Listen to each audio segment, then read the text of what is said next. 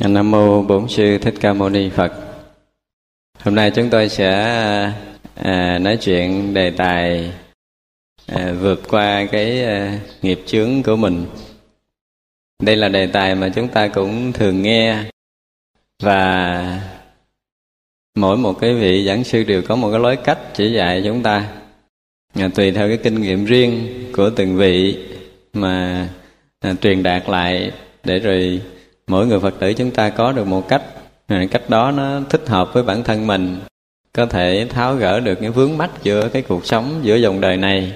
Thì chúng ta làm để cho mỗi ngày tu học của chúng ta nó được cái kết quả thực sự tốt đẹp. Mỗi ngày chúng ta sống gần gũi với phật pháp là chúng ta nghe nhẹ đi nghiệp tập, nghe sự bình an, nghe được hạnh phúc hơn.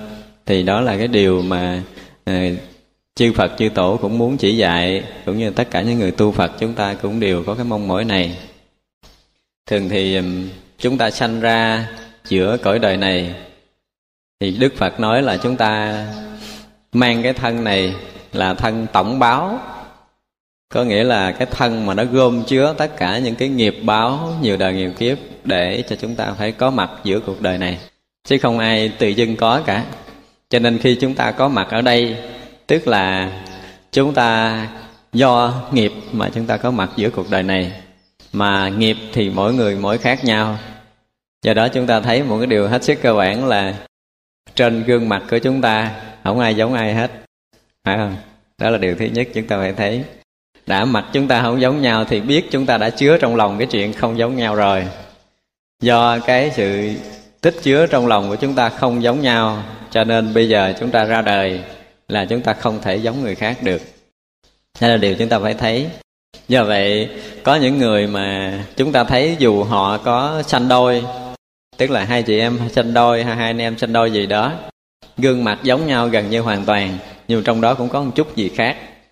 Chính cái chút khác đó mà khiến chúng ta ra đời, chúng ta chọn một cái ừ, cuộc sống khác với người khác chúng ta tìm cái cách sinh hoạt khác với người anh em thân thiện của mình, anh em ruột của mình mà dù sanh một ngày một giờ đi nữa, thì vẫn phải hai người có hai cái chiều hướng khác nhau. Thì một người thích làm theo kiểu này, một người thích làm theo kiểu kia, thì cái đó đó gọi là nghiệp.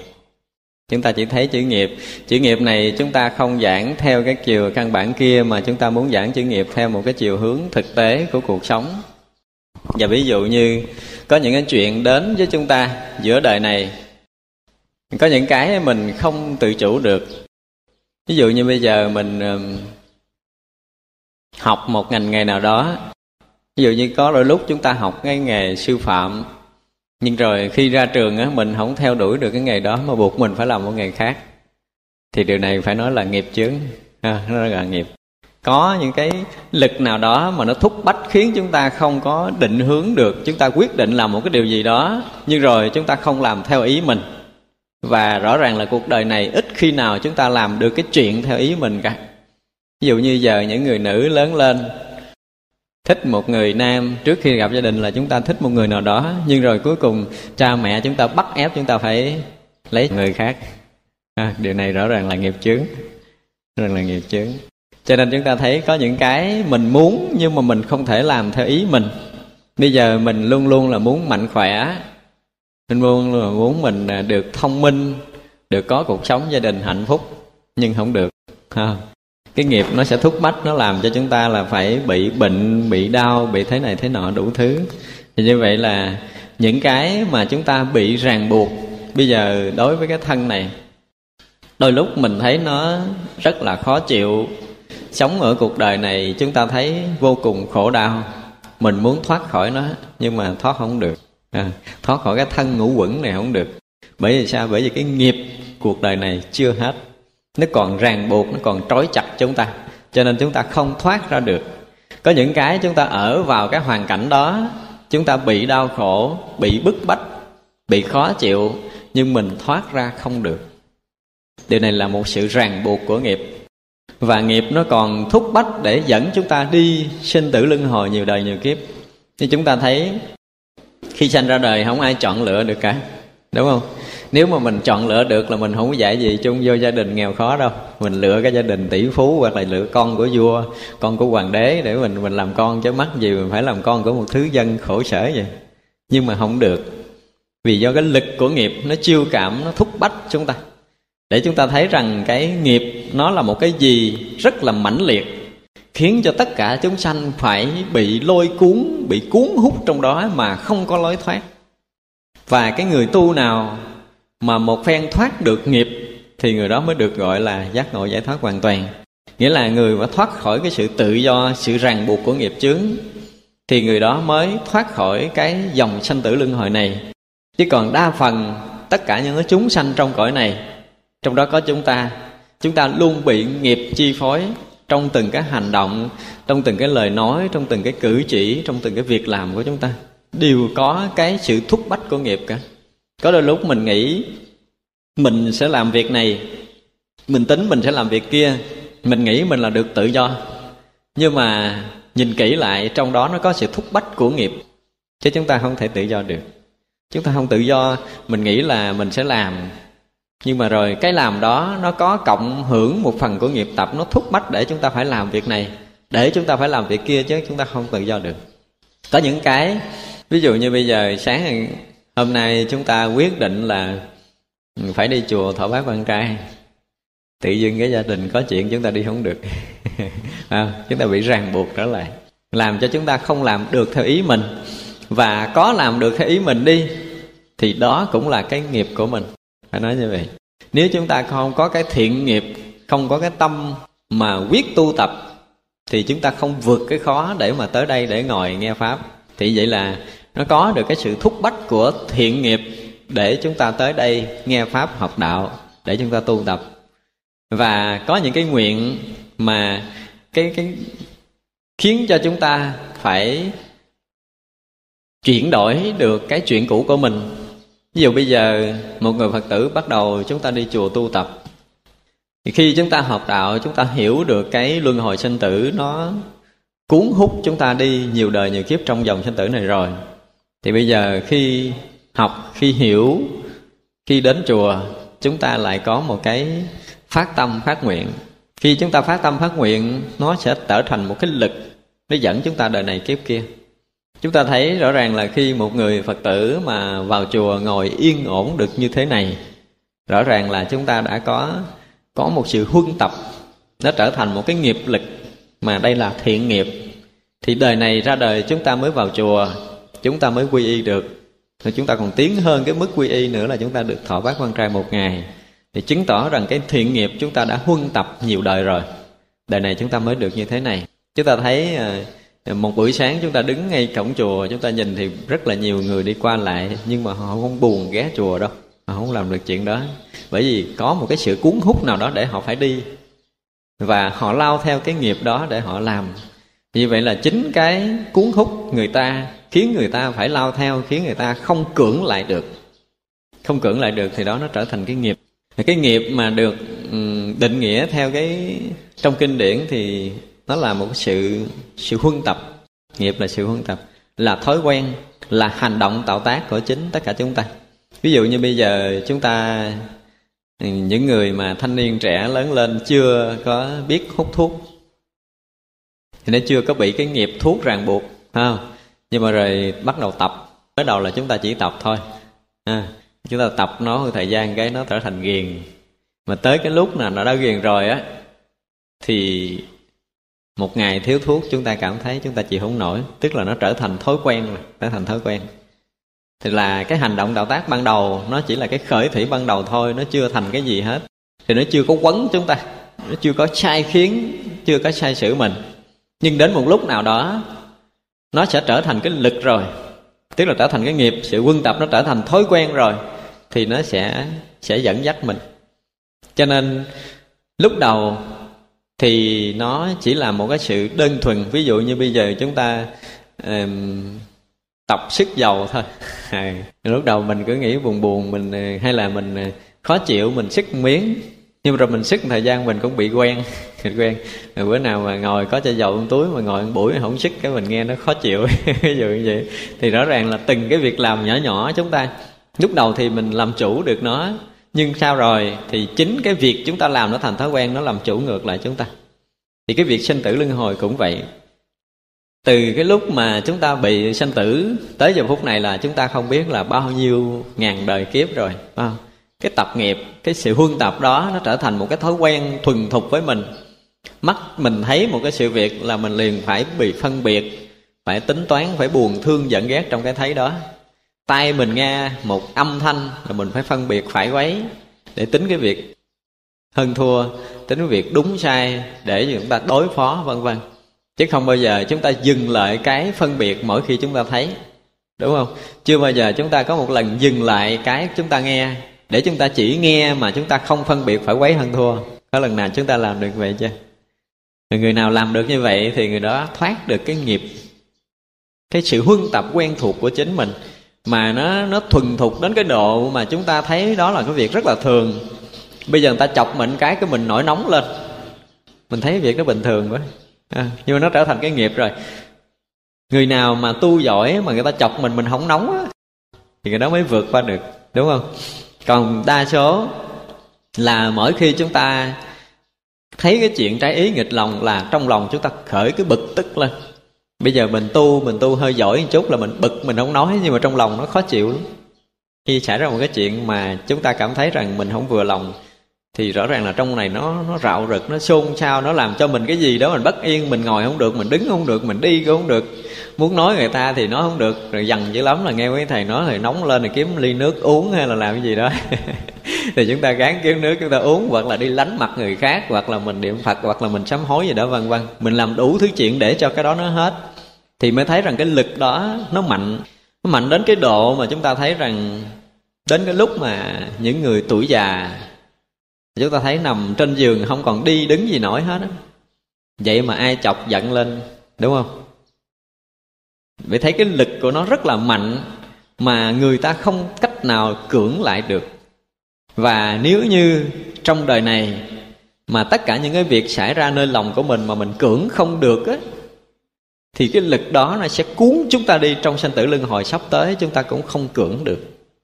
Và như vậy thì chúng ta sẽ bị trôi lăn hoài, không có ngày để chúng ta thoát ra. Nghĩ tới nghiệp tập thì chúng ta mới bắt đầu thấy sợ cho cái cuộc sanh tử của chính mình chúng ta chịu khó chiêm nghiệm lại trong tất cả những hành động, trong tất cả những cử chỉ của chúng ta. Bây giờ nếu mà chúng ta còn quen khởi nghĩ một cái ý niệm không tốt, thì bắt đầu chúng ta tạo một cái nghiệp không tốt cho chính mình. Và nhiều ý niệm không tốt nó trở thành một cái lực, và lực đó nó sẽ cuốn chúng ta hoài. Chúng ta thấy một điều rất là kỳ cục là có những người họ họ làm ác một lần, và và tiếp tục lần thứ hai, rồi tiếp tục lần thứ ba, họ dừng không được. Tới khi họ bị bắt ở tù và ở tù rồi ra, họ vẫn tiếp tục làm nữa, tiếp tục làm nữa. Vì nó đã quân quân tập trở thành một cái nghiệp rồi. Mà trong kinh gọi là trở thành một cái tập khí, tức là cái hơi hớm đó nó còn mang quài với mình. Giống như bây giờ chúng ta lấy tay chúng ta nắm con cá. Một hồi khi chúng ta buông ra chúng ta rửa, thì cái tay chúng ta vẫn vẫn còn cái mùi tanh của cá đó. gọi là cái tập khí tức là sự huân tập nó trở thành một thói quen như vậy. Thì bây giờ khi chúng ta bắt đầu bắt đầu hiểu được đạo phật, chúng ta học đạo phật, chúng ta hiểu đạo phật rồi, thì chúng ta cố gắng là phải huân tập cái thiện nghiệp. Tức là thay vì bây giờ trước kia chúng ta chưa biết đạo phật, thì chuyện nghĩ ác chúng ta có thể nói thành lời ác. Chúng ta nghĩ cái điều sai chúng ta có thể ra tay, ra chân chúng ta làm. Thì bây giờ bắt đầu chúng ta chuyển theo cái chiều hướng, chuyển đổi cái chiều hướng đó, chúng ta khởi nghĩ thiện. Khi chúng ta khởi nghĩ thiện để nó quân thành cái cái nghiệp đó, quân thành cái nghiệp đó thì rõ ràng là ra đời chúng ta sẽ thấy khác đi nhiều. Chúng ta thấy một người phật tử mà đã biết phật pháp lâu trong cuộc sống của mình có đôi lúc mình ờ, sống mình thấy rất là hạnh phúc, gia đình mình bình yên, rồi tiền bạc cũng thoải mái không? Thuận hòa từ trên, từ xuống dưới, anh em, gia đình hòa thuận hết tất cả mọi việc. Nhưng rồi có lúc mà người ta gọi là gì là đất bằng dậy sống thật ra không phải là tự dưng cái chuyện của xã hội nó mang đến cho mình. Nhưng mình thử suy nghĩ là ngay trong đời này mà từ cái lúc mình bắt đầu biết tu và thậm chí cả một ngày chúng ta đang tu thôi, chúng ta suy nghĩ, chúng ta thấy là trong lúc mình tu mình không bao giờ muốn khởi cái ác nghiệp lên.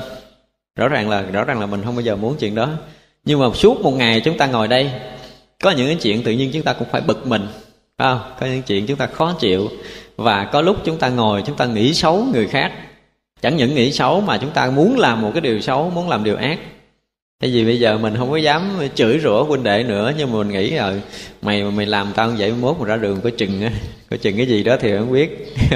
Có chừng cái gì đó. Thì rõ ràng là trong tâm bắt đầu chúng ta khởi ác nghiệp. Và chính cái lúc mà chúng ta vừa làm thiện, Tức là lúc chúng ta đang tu, Chúng ta quan quân tu như thế này. Nhưng rồi có lúc chúng ta phải làm ác. Do vậy cả cuộc đời của mình Mình muốn yên mà mình yên không được. Phải không? Mình muốn yên mà mình yên không được. Vì yên một đoạn rồi sẽ có bị xáo trộn. Yên một đoạn có bị xáo trộn là chứng tỏ rằng chúng ta trong cái giai đoạn tu trước chúng ta không liên tục làm thiện được. Đa phần nó là như vậy và do vậy mà cuộc sống này có những người thì có phút chốc mình cảm nghe bình yên. Tự nhiên ngày đó từ sáng đến trưa nghe im điềm giống qua buổi chiều bắt đầu thay đổi thời tiết.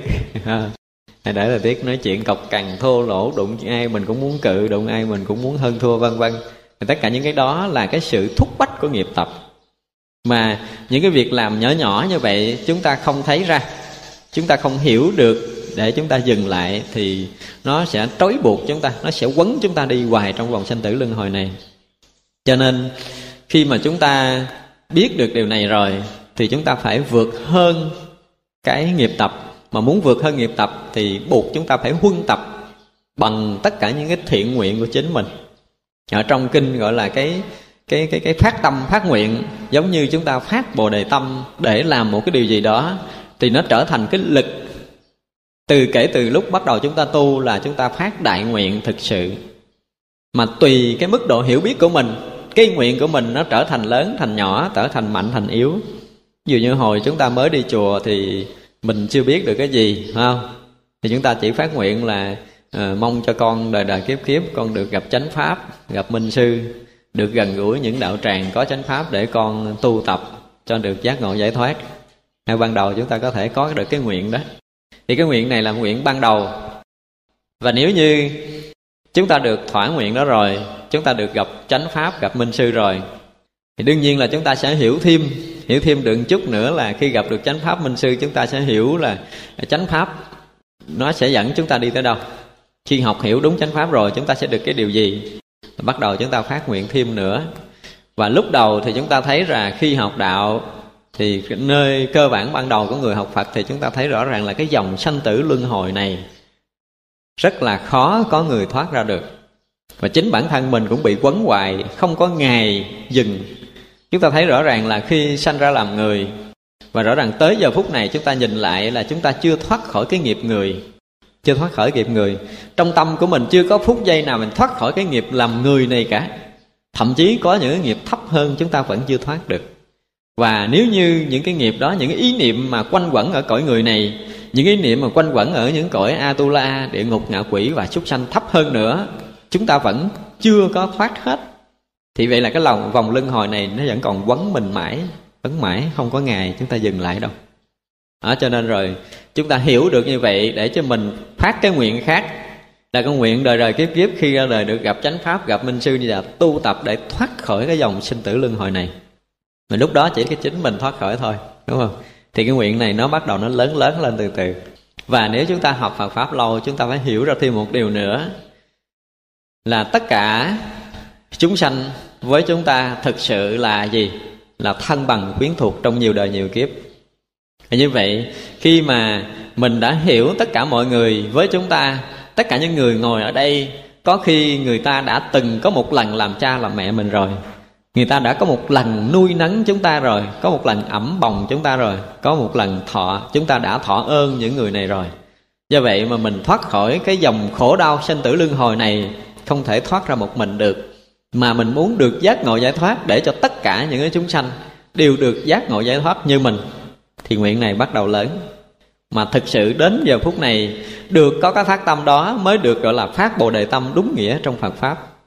Và khi đó, cái phát bồ đề tâm này nó mãnh liệt, thì đời đời kiếp kiếp sẽ dẫn chúng ta đi vào cái con đường thánh thiện.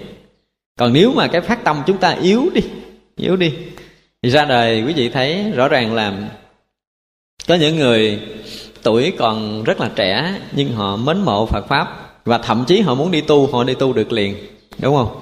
Còn chúng ta chúng ta có, ở đây có những người rất là mến mộ đạo Phật và trong lòng cũng có rất là nhiều người muốn vô chùa xuất gia. Nhưng rõ ràng chúng ta đi không được. Đúng chưa?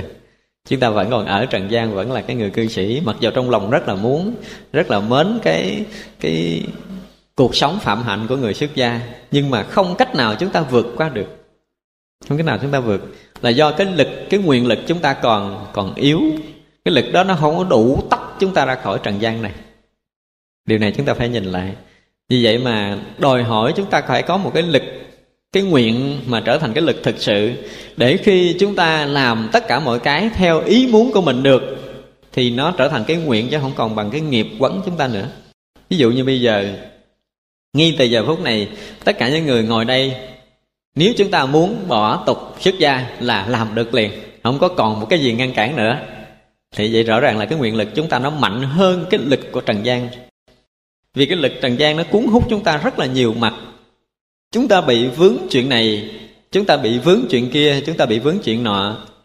Nhưng mình nghĩ là có nhiều người cũng nói thôi thì bây giờ mình ra đời mình tạo nghiệp thì mình phải giải quyết. Nhưng có rất là nhiều cách để chúng ta giải quyết cái nghiệp chướng của chúng chúng ta. À, đó, thành ra để thấy rằng cái lực nghiệp lực nghiệp là một cái gì đó nó rất là vô hình. Chúng ta không thấy được nó ở đâu chúng ta không biết cái chỗ trú ngụ nó là chỗ nào. Nhưng mà rồi khi đụng chuyện thì nó lại làm chủ, chúng ta nó lại cuốn hút, nó lại làm cho chúng ta mất tự chủ trong nhiều mặt giữa cuộc sống này. Nghe cho nên, ví dụ như bây giờ con người sanh ra, chúng ta bị sanh ở trong cái gia đình rất là nghèo khó. Thì bây giờ rõ ràng là với cái cuộc sống nghèo khổ của mình mình không biết đến khi nào mình có được cái căn nhà đẹp không biết đến khi nào mình có được cái chiếc áo đẹp để mình mặc như bạn bè. Không biết đến khi nào mình có đầy đủ phương tiện để mình đi tới lui như mọi người. Thì cái thiết tha mong cầu của mình là mình có được đầy đủ phương tiện để để đi lại. Thiết tha mong cầu mình có được căn nhà đẹp, có được cái cuộc sống im ấm, hạnh phúc, vân vân. Thì tất cả những mong cầu đó nó cháy bỏng với chính mình. Nhưng mà mình không thoát được cái nghiệp nghèo khổ này. Không thoát được. Mình không có cách nào để thoát ra được. Như vậy trong đạo phật thì dạy chúng ta rất là nhiều cách thứ nhất là nếu như tất cả chúng ta biết được tất cả mọi cái xảy ra ra là do nhân quả nghiệp báo của chính mình, thì bây giờ chúng ta bắt đầu chuyển kể từ ngày chúng ta tập tu. Chúng ta phải phát tâm phát nguyện thực sự lớn. Bây giờ mình hiểu phật pháp mà mình chưa có phước báo nhiều, thì cái thiết tha với mình là cái gì? Khi lỡ một ngày mai, ngày mốt này ở đây tất cả chúng ta có tiền bạc tỷ, chúng ta làm cái gì? Chúng ta đã sẵn sàng bố thí cúng dường đúng không? Mình làm tất cả những việc phước thiện theo ý muốn của mình. Một người phật tử mà khi hiểu biết đạo lý rồi á thì có những khi chúng ta muốn bố thí chúng ta muốn cúng dường chúng ta muốn làm một việc phước thiện nhưng mà cái phước chúng ta không có để chúng ta làm những điều đó chúng ta rất là bức bách ở trong lòng của mình. Và mình rất là thiết tha làm điều này. À, thì trong lòng chúng ta có cái khởi nghĩ đó, làm sao để cho mình được tăng trưởng phước báo, tức là mình đều đầy đủ phương tiện để mình làm được cái việc có ích, có lợi cho tam bảo, có lợi cho trần gian này. Đó là cái mong muốn cháy bỏng của mình. Và rồi, nhiều người thì chỉ là sự mong muốn thôi, nhưng mà họ không biết hành động. Bây giờ nếu chúng ta là người phật tử, chúng ta bắt đầu tập làm tập làm. Làm từ việc nhỏ một người, chúng tôi nhớ cái người trung hoa họ nói là nếu anh muốn làm tỷ phú thì anh phải khum xuống lụm từng đồng bạc cắt chứ ta đừng bao giờ bỏ qua một việc nhỏ mà nếu thấy rằng việc đó nó có lợi cho mọi người, chúng ta phải tập sự làm. Ví dụ như bây giờ ấy, với chúng ta thì cái việc bố thí cúng dường là việc khó bởi vì cái cái khả năng tiền bạc mình không có, cái phương tiện mình thiếu kém rất là nhiều thì việc đơn giản nhất là chúng ta nhín ăn bớt mặt. Không? Cái phần ăn của mình, cái phần mặt của mình mình tự động mình sẽ sẽ giảm bớt. Và giảm bớt đó, ví dụ như bây giờ trong một cái um, cái chén cơm mình ăn, thay vì mình ăn hết chén cơm đó, mình bỏ ra 10 hạt thôi. Chúng ta nói là bữa đầu chúng ta tập bỏ ra 10 hạt để cho bầy kiến nó ăn là đủ rồi. Tức là tập mở cái lòng mình ra vì sở dĩ chúng ta bị nghèo khó sở dĩ chúng ta bị thiếu thốn là từ xưa đến giờ chúng ta chưa có lần bố thí cúng dường. Chúng ta chưa quen làm việc đó. Do đó, đời này đồng tiền, hạt gạo chúng ta rất là khó khăn. Và đây là một điều rất lạ, khi chúng ta mở lòng chúng ta rồi thì tự động cái phước báo nó sẽ sẽ quay về. Thì tập lần đầu chúng ta chỉ cần bỏ ra năm mười hạt gạo trong mỗi bữa ăn của mình. Ha lần đầu chúng ta bỏ năm mười hạt thôi, nhưng mà lần sau chúng ta sẽ được thêm chút phước. Và khi phước chúng ta tăng lên rồi, chúng ta sẽ bỏ gấp đôi cái số đó. Và dần dần một thời gian 5 tháng 3 tháng, chúng ta sẽ sẽ tích ra được một lon gạo. Và lần lần chúng ta sẽ sẽ bỏ ra được một lít gạo. Lần lần chúng ta sẽ bỏ ra một thùng gạo để chúng ta bố thí cúng dường. Chúng ta phải tập. Nếu chúng ta không tập thì phước báo mình không lớn. Và tập trở thành thói quen quen có của thì nghĩ tới người khác. Và lúc đầu á, quý vị thấy cái tâm của mình, cái trí tuệ của mình và cái phước báo của mình nó nó gần như nó đi song đôi với nhau. Dù giờ lúc đầu mình làm việc mình chỉ nghĩ cho gia đình mình thôi. Mình nghĩ là mình làm có tiền thì đủ cho gia đình mình với hai vợ chồng, ba đứa con ăn thôi. Thì phước báo mình chỉ cái chừng đó thôi, mình nghĩ là chỉ có năm người ăn đủ nhưng bây giờ mình còn nghĩ tới cái chuyện là phải cúng cho cái chùa nữa nè không? Mình nghĩ tới cái chuyện là mình sẽ bố thí cho cái một số người nghèo nè. Mình nghĩ tới cái chuyện là mình sẽ giúp đỡ cho người này người kia, vân vân. Tức là trong đầu chúng ta có thêm người cần dùng cái sức lực khả năng của mình. Thì như vậy là tự động cái phước chúng ta sẽ lớn lên. Đây là điều mà chúng ta phải thấy nè nha. Cái gì thấy á? Tại sao mấy người công nhân lại luôn đi làm làm tôi làm mọi cho mấy người giám đốc? Người công nhân làm một tháng, họ chỉ mong có tiền lương để về nuôi gia đình. Đúng không? Nhưng mà người lãnh đạo một chút rồi là khác à. Tới tháng là nghĩ tới cái chuyện phát tiền lương cho công nhân, đúng chưa? Tức là tất cả những người công nhân tới tháng phải nhận tiền của anh giám đốc này. Mặc dù ảnh làm cái chuyện đi kia ảnh có lợi, nhưng mà với cái trách nhiệm của ảnh, với trách nhiệm của ảnh là không phải là gia đình ảnh nữa, mà ảnh muốn có cái sản phẩm tốt cho xã hội là một. Và trách nhiệm của ảnh là với một ngàn công nhân dưới tay ảnh mỗi một tháng ảnh tính tới cái chuyện là phải phát tiền, phát gạo cho người ta. Thì đương nhiên là cái người có cái tâm đó thì phải phải ngồi trên mọi người. Ngồi trên đây không phải là do cái quyền lực họ ngồi trên, mà do chính cái tâm họ mở rộng. Thường thì một người mở mang được cái tâm của chúng ta, người ta nói là cái tùy tâm mà chiêu cảm được cái cảnh giới, tùy tâm mà chiêu cảm được cái phước báo của chính mình. Do vậy chúng ta phải tập lần lần chúng ta phải tập lần lần. Hồi chúng ta chưa quen thì chúng ta tập bỏ một lần một hạt gạo xuống trong kiến ăn lần lần lần nó lớn lên từ từ từ từ từ. Tới khi mà chúng ta buông được một lần cả lon gạo thì bắt đầu cái phước báo chúng ta nó khác rồi. Và phải tập như vậy, trở thành một cái nghiệp. Và lúc đó tâm chúng ta mở từ từ, chúng ta sẽ tập nghĩ tới nhiều người một chút nữa đi. Và khi quý vị nghĩ nhiều người thì bắt đầu quý vị sẽ thấy một cái điều lạ là cái chiêu cảm ngược lại với chính mình khi chúng ta nghĩ ngợi đến nhiều người, khi chúng ta lo lắng nhiều việc, tâm chúng ta đã mở rộng rồi thì sẽ chiêu cảm cái lực đó tác động tới nhiều người, cái phước báo nó nhiều người. Và phước báo chúng ta bắt đầu tăng lên để đủ sức chúng ta lo cho nhiều người. Và này, điều này chúng ta lo một cách thiết thực chứ không phải là chúng ta chỉ nghĩ một cách khơi khơi thôi. Ví dụ như bây giờ mình làm, thay vì ngày xưa làm chỉ có 5 người trong nhà ăn thì ngày chúng ta có thể làm 8 tiếng mà làm tèn tèn, không có cần phải gấp rút gì. Nhưng bây giờ có thể chúng ta gắn thêm một tiếng nữa. Tiếng đó chúng ta dành cho một số người đó. Không? công việc chúng ta sẽ sắp xếp nhiều hơn chút. Chúng ta sẽ phấn đấu thêm một chút nữa giữa cuộc sống này. Gần như là chúng ta muốn tăng trưởng phước báo là buộc chúng ta phải bỏ công, bỏ sức và bỏ tâm niệm của chúng ta ra. Chúng ta phải làm cho đúng như vậy thì phước đức chúng ta mới tăng được. Và khi phước đức tăng trưởng rồi thì khi sanh ra giữa đời đời này á, một là cái phước báo ngay trong đời này chúng ta tăng trưởng. Và khi phước báo ngay trong đời này chúng ta tăng trưởng thì chúng ta có đủ cơ may để chúng ta làm được tất cả những cái cái việc muốn làm phước thiện trong đời này. Và khi chúng ta làm việc phước thiện nó đúng theo ý muốn của mình, thì phước báo chúng ta lại tiếp tục tăng trưởng nữa. Và rồi khi phước báo tăng trưởng là trí huệ chúng ta nó sẽ bắt đầu khai thông. Người mà có được cái phương tiện đầy đủ, có được cái phước giữa đời này thì cuộc sống họ có được một phần tự do về mặt vật chất. Tự do về mặt vật chất. Và vật chất có phần tự do rồi thì nó lại có thời gian rộng rãi để chúng ta đi vào cái việc tâm linh của mình. Còn nếu mà thật sự người bị chật vật quá, giữa cuộc sống này thì muốn mở trong mang tâm linh nó rất là khó, rất là hiếm. Nên ví dụ có những người họ muốn nghe một cuồng băng hay nhưng mà họ không có máy để nghe, đúng không? Có những người cực khổ đến thế. Như vậy là chứng tỏ rằng cái phước báo chúng ta nó còn quá kém. Vì vậy muốn nghe cùng băng hay mà chúng ta có được cái máy để nghe thì buộc chúng ta phải làm một cái điều gì đó để mà tạo dựng cái phước báo cho chính mình. Bằng cách là hồi nãy chúng ta nói là chúng ta phải tập và đồng thời phát nguyện. Chính cái nguyện này mà nó sẽ làm cái giống như vạch một lối mòn ở trong tâm thức chúng ta và nó huân theo duy thức học thì gọi là huân thành cái chủng tử chủng tử nghiệp thức của mình.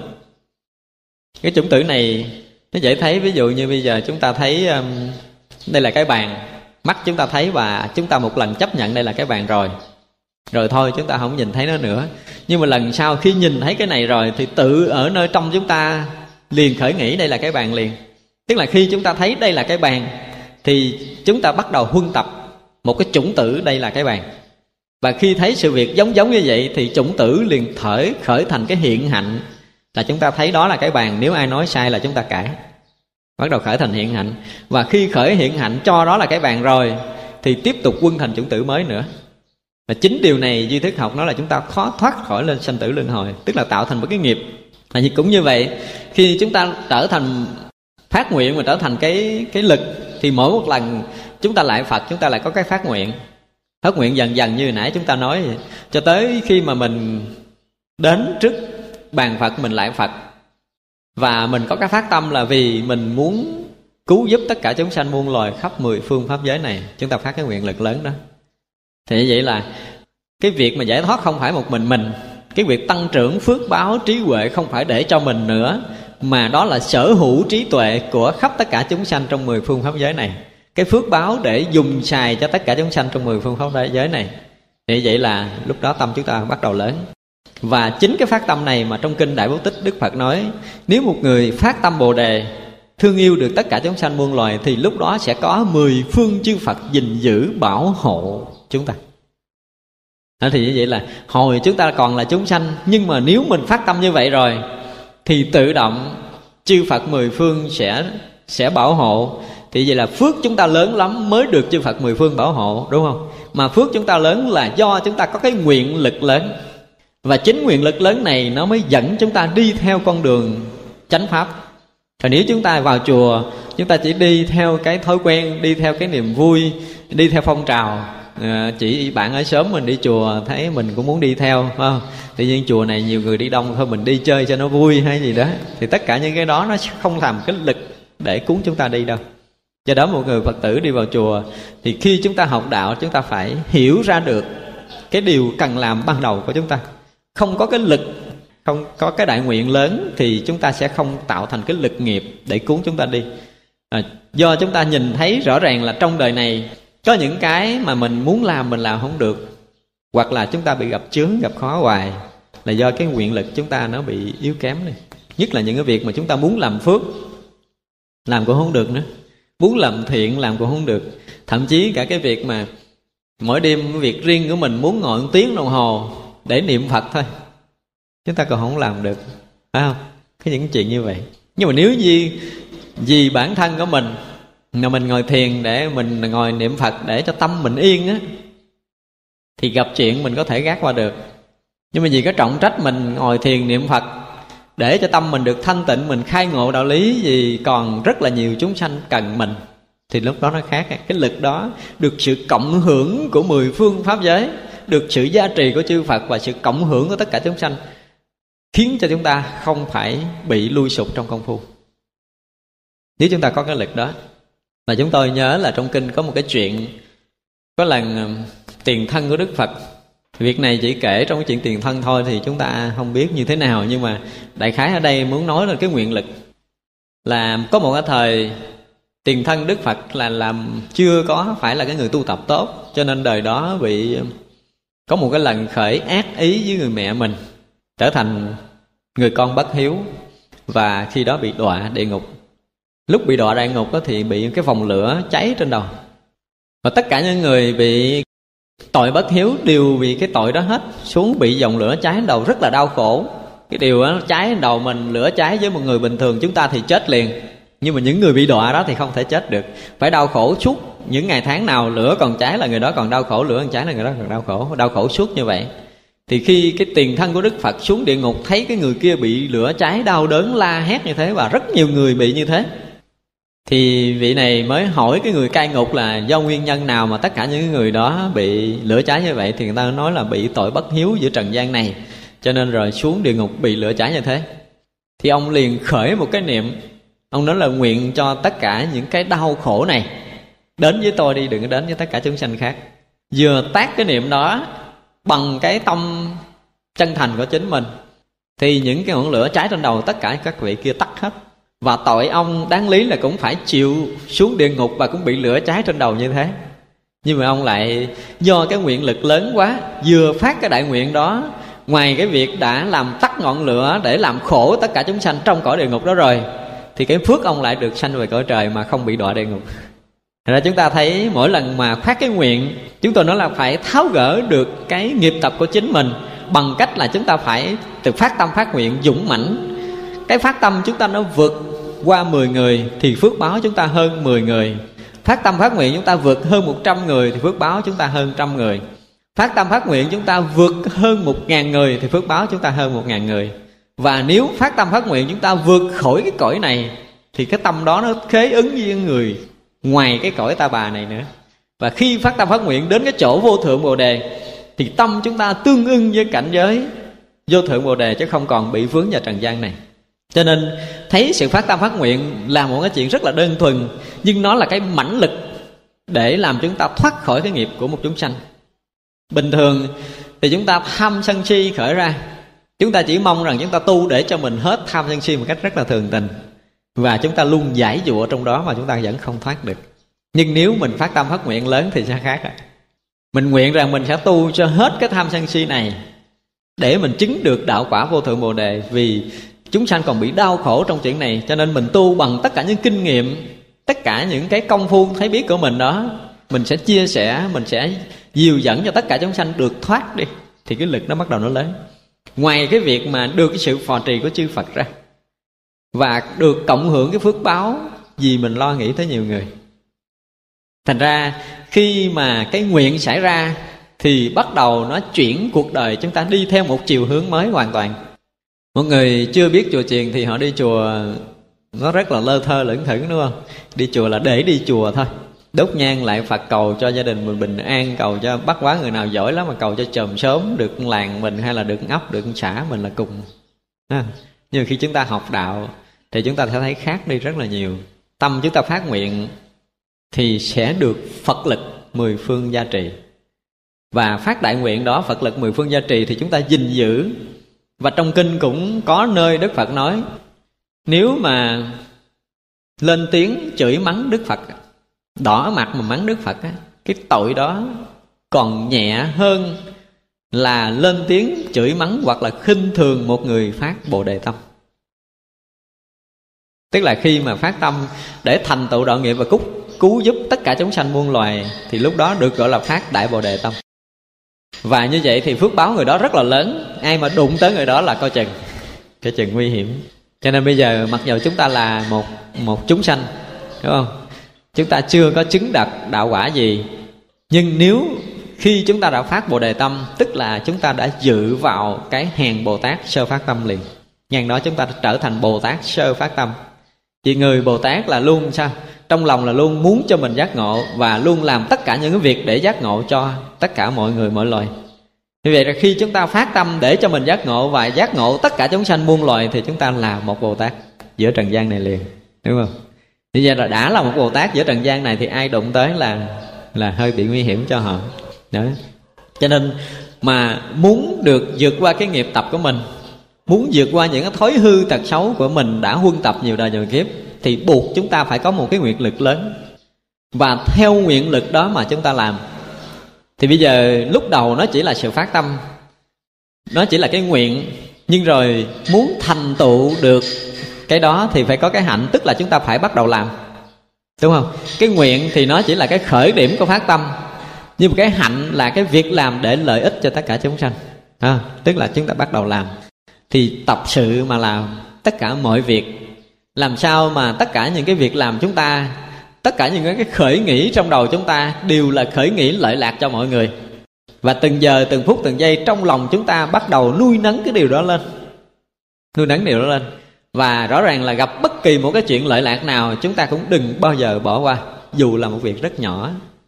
Như vậy là suốt cuộc đời chúng ta sống vì vì mọi người, chứ không phải vì mình nữa cho nên cái phước báo chúng ta nó vượt cái tầm một cái người chúng sanh phàm phu bình thường liền, thì chúng ta mới vượt khỏi nghiệp tập. Cái tâm chúng ta không có lúc nào vì mình để mà làm cả. Và như vậy, ngược lại chúng ta sẽ nghĩ đến các vị bồ tát. Thực sự các vị bồ tát là luôn luôn gìn giữ, phò trì và nâng đỡ cho tất cả chúng sanh muôn loài. Như vậy là chúng ta làm được việc gì? Hiểu được việc gì, làm được cái một điều lợi lạc cho chúng sanh thì chúng ta nghĩ nó sẽ có được cái gì? Có được cái lực của chư vị bồ tát, đúng không? Đó là cái để chúng ta hiểu thêm. Và đức phật thì lại còn hơn các vị bồ tát gấp triệu triệu lần nữa. Cho nên tất cả những hành động dù nhỏ nhiệm của chúng ta, tất cả những suy nghĩ việc làm dù nhỏ nhiệm chúng ta cũng đều được chư phật mười phương biết và chư phật mười phương gìn giữ, phò trì chúng ta. Vì vậy khi chúng ta có phát đại nguyện này rồi, thì được chư Phật mười phương chứng biết rồi. Và mỗi một hành động làm chúng ta đều có một cái lực phò trì của chư Phật, chư Đại Bồ Tát. Thì cái ngã chúng ta nó không lớn lên được. Chúng ta nghĩ, mỗi khi chúng ta làm một cái việc gì đó là nghĩ đây là cái lực của chư Phật tác động để chúng ta làm. Nghĩ đây là cái lực của chư Đại Bồ Tát tác động chúng ta làm, chứ không phải làm vì nghiệp. Nếu làm bị nghiệp thì bị cuốn trong dòng sanh tử này. Nếu mà mình làm thì ngã chấp mình tăng. Hai cái điều này buộc chúng ta phải tránh mà mình nghĩ rằng đây là cái sự phò trì của chư Phật chư Đại Bồ Tát tác động để cho chúng ta làm thì chúng ta sẽ được cái gì tức là chúng ta được lực Phật gia trì chúng ta làm là chúng ta thoát khỏi cái nghiệp của chúng sanh đúng không chúng ta làm là vì vì Phật tác động chúng ta vì chư Bồ Tát tác động cho chúng ta làm những điều thiện những điều lành những điều tốt vì vậy là chúng ta không phải vì cái ngã chấp để chúng ta làm thì bản ngã chúng ta không tăng trưởng dù chúng ta có thành công cỡ nào đi thì cũng không phải là mình làm cứ để cho phật bồ tát sai sử chúng ta. Mà phật bồ tát sai sử thì mọi việc luôn luôn tốt hơn là cái đầu của một chúng sanh tính toán. Đúng không? Chúng ta phải hiểu thêm được việc này. Thế khi chúng ta phát tâm phát nguyện là chúng ta sẽ hiểu thêm một tầng này. Và khi người nào hiểu được như vậy rồi Thì cuộc sống tự động nhẹ nhàng liền. Đây là một cái điều rất thật. Quý Phật tử chúng ta nên tập sự thử một lần quý vị sẽ thấy. Không ai đủ cái gan là buông mình, buông cái khôn lanh của mình ra để cho phật tác động, đúng không? Chưa có ai có một lần làm vậy. Chúng ta thử làm đi, không mất mát gì đâu. Rồi quý vị sẽ thấy một cái điều kỳ diệu xảy ra là tự động cuộc sống chúng ta nghe nhẹ. Bây giờ sở dĩ mình còn gặp khó là do phật bồ tát cũng một phần là nghiệp cũ. Thật ra cái việc khó đến đến với chúng ta nó có hai việc. Có đôi lúc mình còn lẫn quẩn trong nghiệp tập. Mình cứ nghĩ rằng này là do nhân quả nghiệp báo của mình. Điều đó cũng đúng, hoàn toàn không sai. Nhưng có những cái phật bồ tát muốn thử lòng mình có những cái khó không phải là là do nghiệp nữa mà những cái khó thực sự là do phật bồ tát tác động. Đây là điều chúng ta phải biết thêm. Cho nên có nhiều khi mình gặp khó hoài mình nghĩ là à, mình nghĩ là sao mà mình nghiệp nặng quá trời cứ gặp chuyện gì cũng gặp khó hết. Không phải như vậy. Không nhất định là nghiệp một chiều đâu. Mà thường quý vị thấy là cha mẹ mà muốn giao một chuyện gì có con là cũng phải có một chút thử thách, phải thăm dò nó. Phải thăm dò nó, phải không? Thăm dò coi nói nó nó có thể trung thành với cái việc này không? Nó có phải làm đúng theo lời dặn dò mình không? Vân vân, thì mình mới giao việc lớn được. Những vị lãnh đạo muốn giao việc cho cái người cấp dưới đều là như vậy hết. Bây giờ khi mình phát tâm phát nguyện là sẽ là sứ giả của chư như lai để làm cái việc lợi lành cho giữa trần gian này, thì đương nhiên phật nó muốn làm sứ giả thì bây giờ phải thử có làm được hay không nữa. Có chịu vượt khó, vượt khổ và trong lúc gặp khó, có nản lòng, nản chí không cái đó đúng không? Nếu chúng ta thực sự vượt qua được những cái khó đó, thì chúng ta mới được lực gia trì của chư Phật và chúng ta sẽ được làm những cái chuyện lớn hơn cái bình thường của chúng ta, thì mới vượt qua cái nghiệp tầm thường của chúng sanh được. Chứ còn nếu không, chúng ta sẽ không vượt qua cái nghiệp tầm thường của chúng sanh đâu. Nếu chúng ta làm việc bình thường, bây giờ mình chỉ ờ, thấy rằng mình có nghiệp, thì cái việc sám hối hàng đêm của mình là cái việc rất là bình thường. Mặc dù sám hối nó cũng tiêu nghiệp đó. Nhưng mà nếu sám hối chúng ta không có đại nguyện, sám hối vô ích.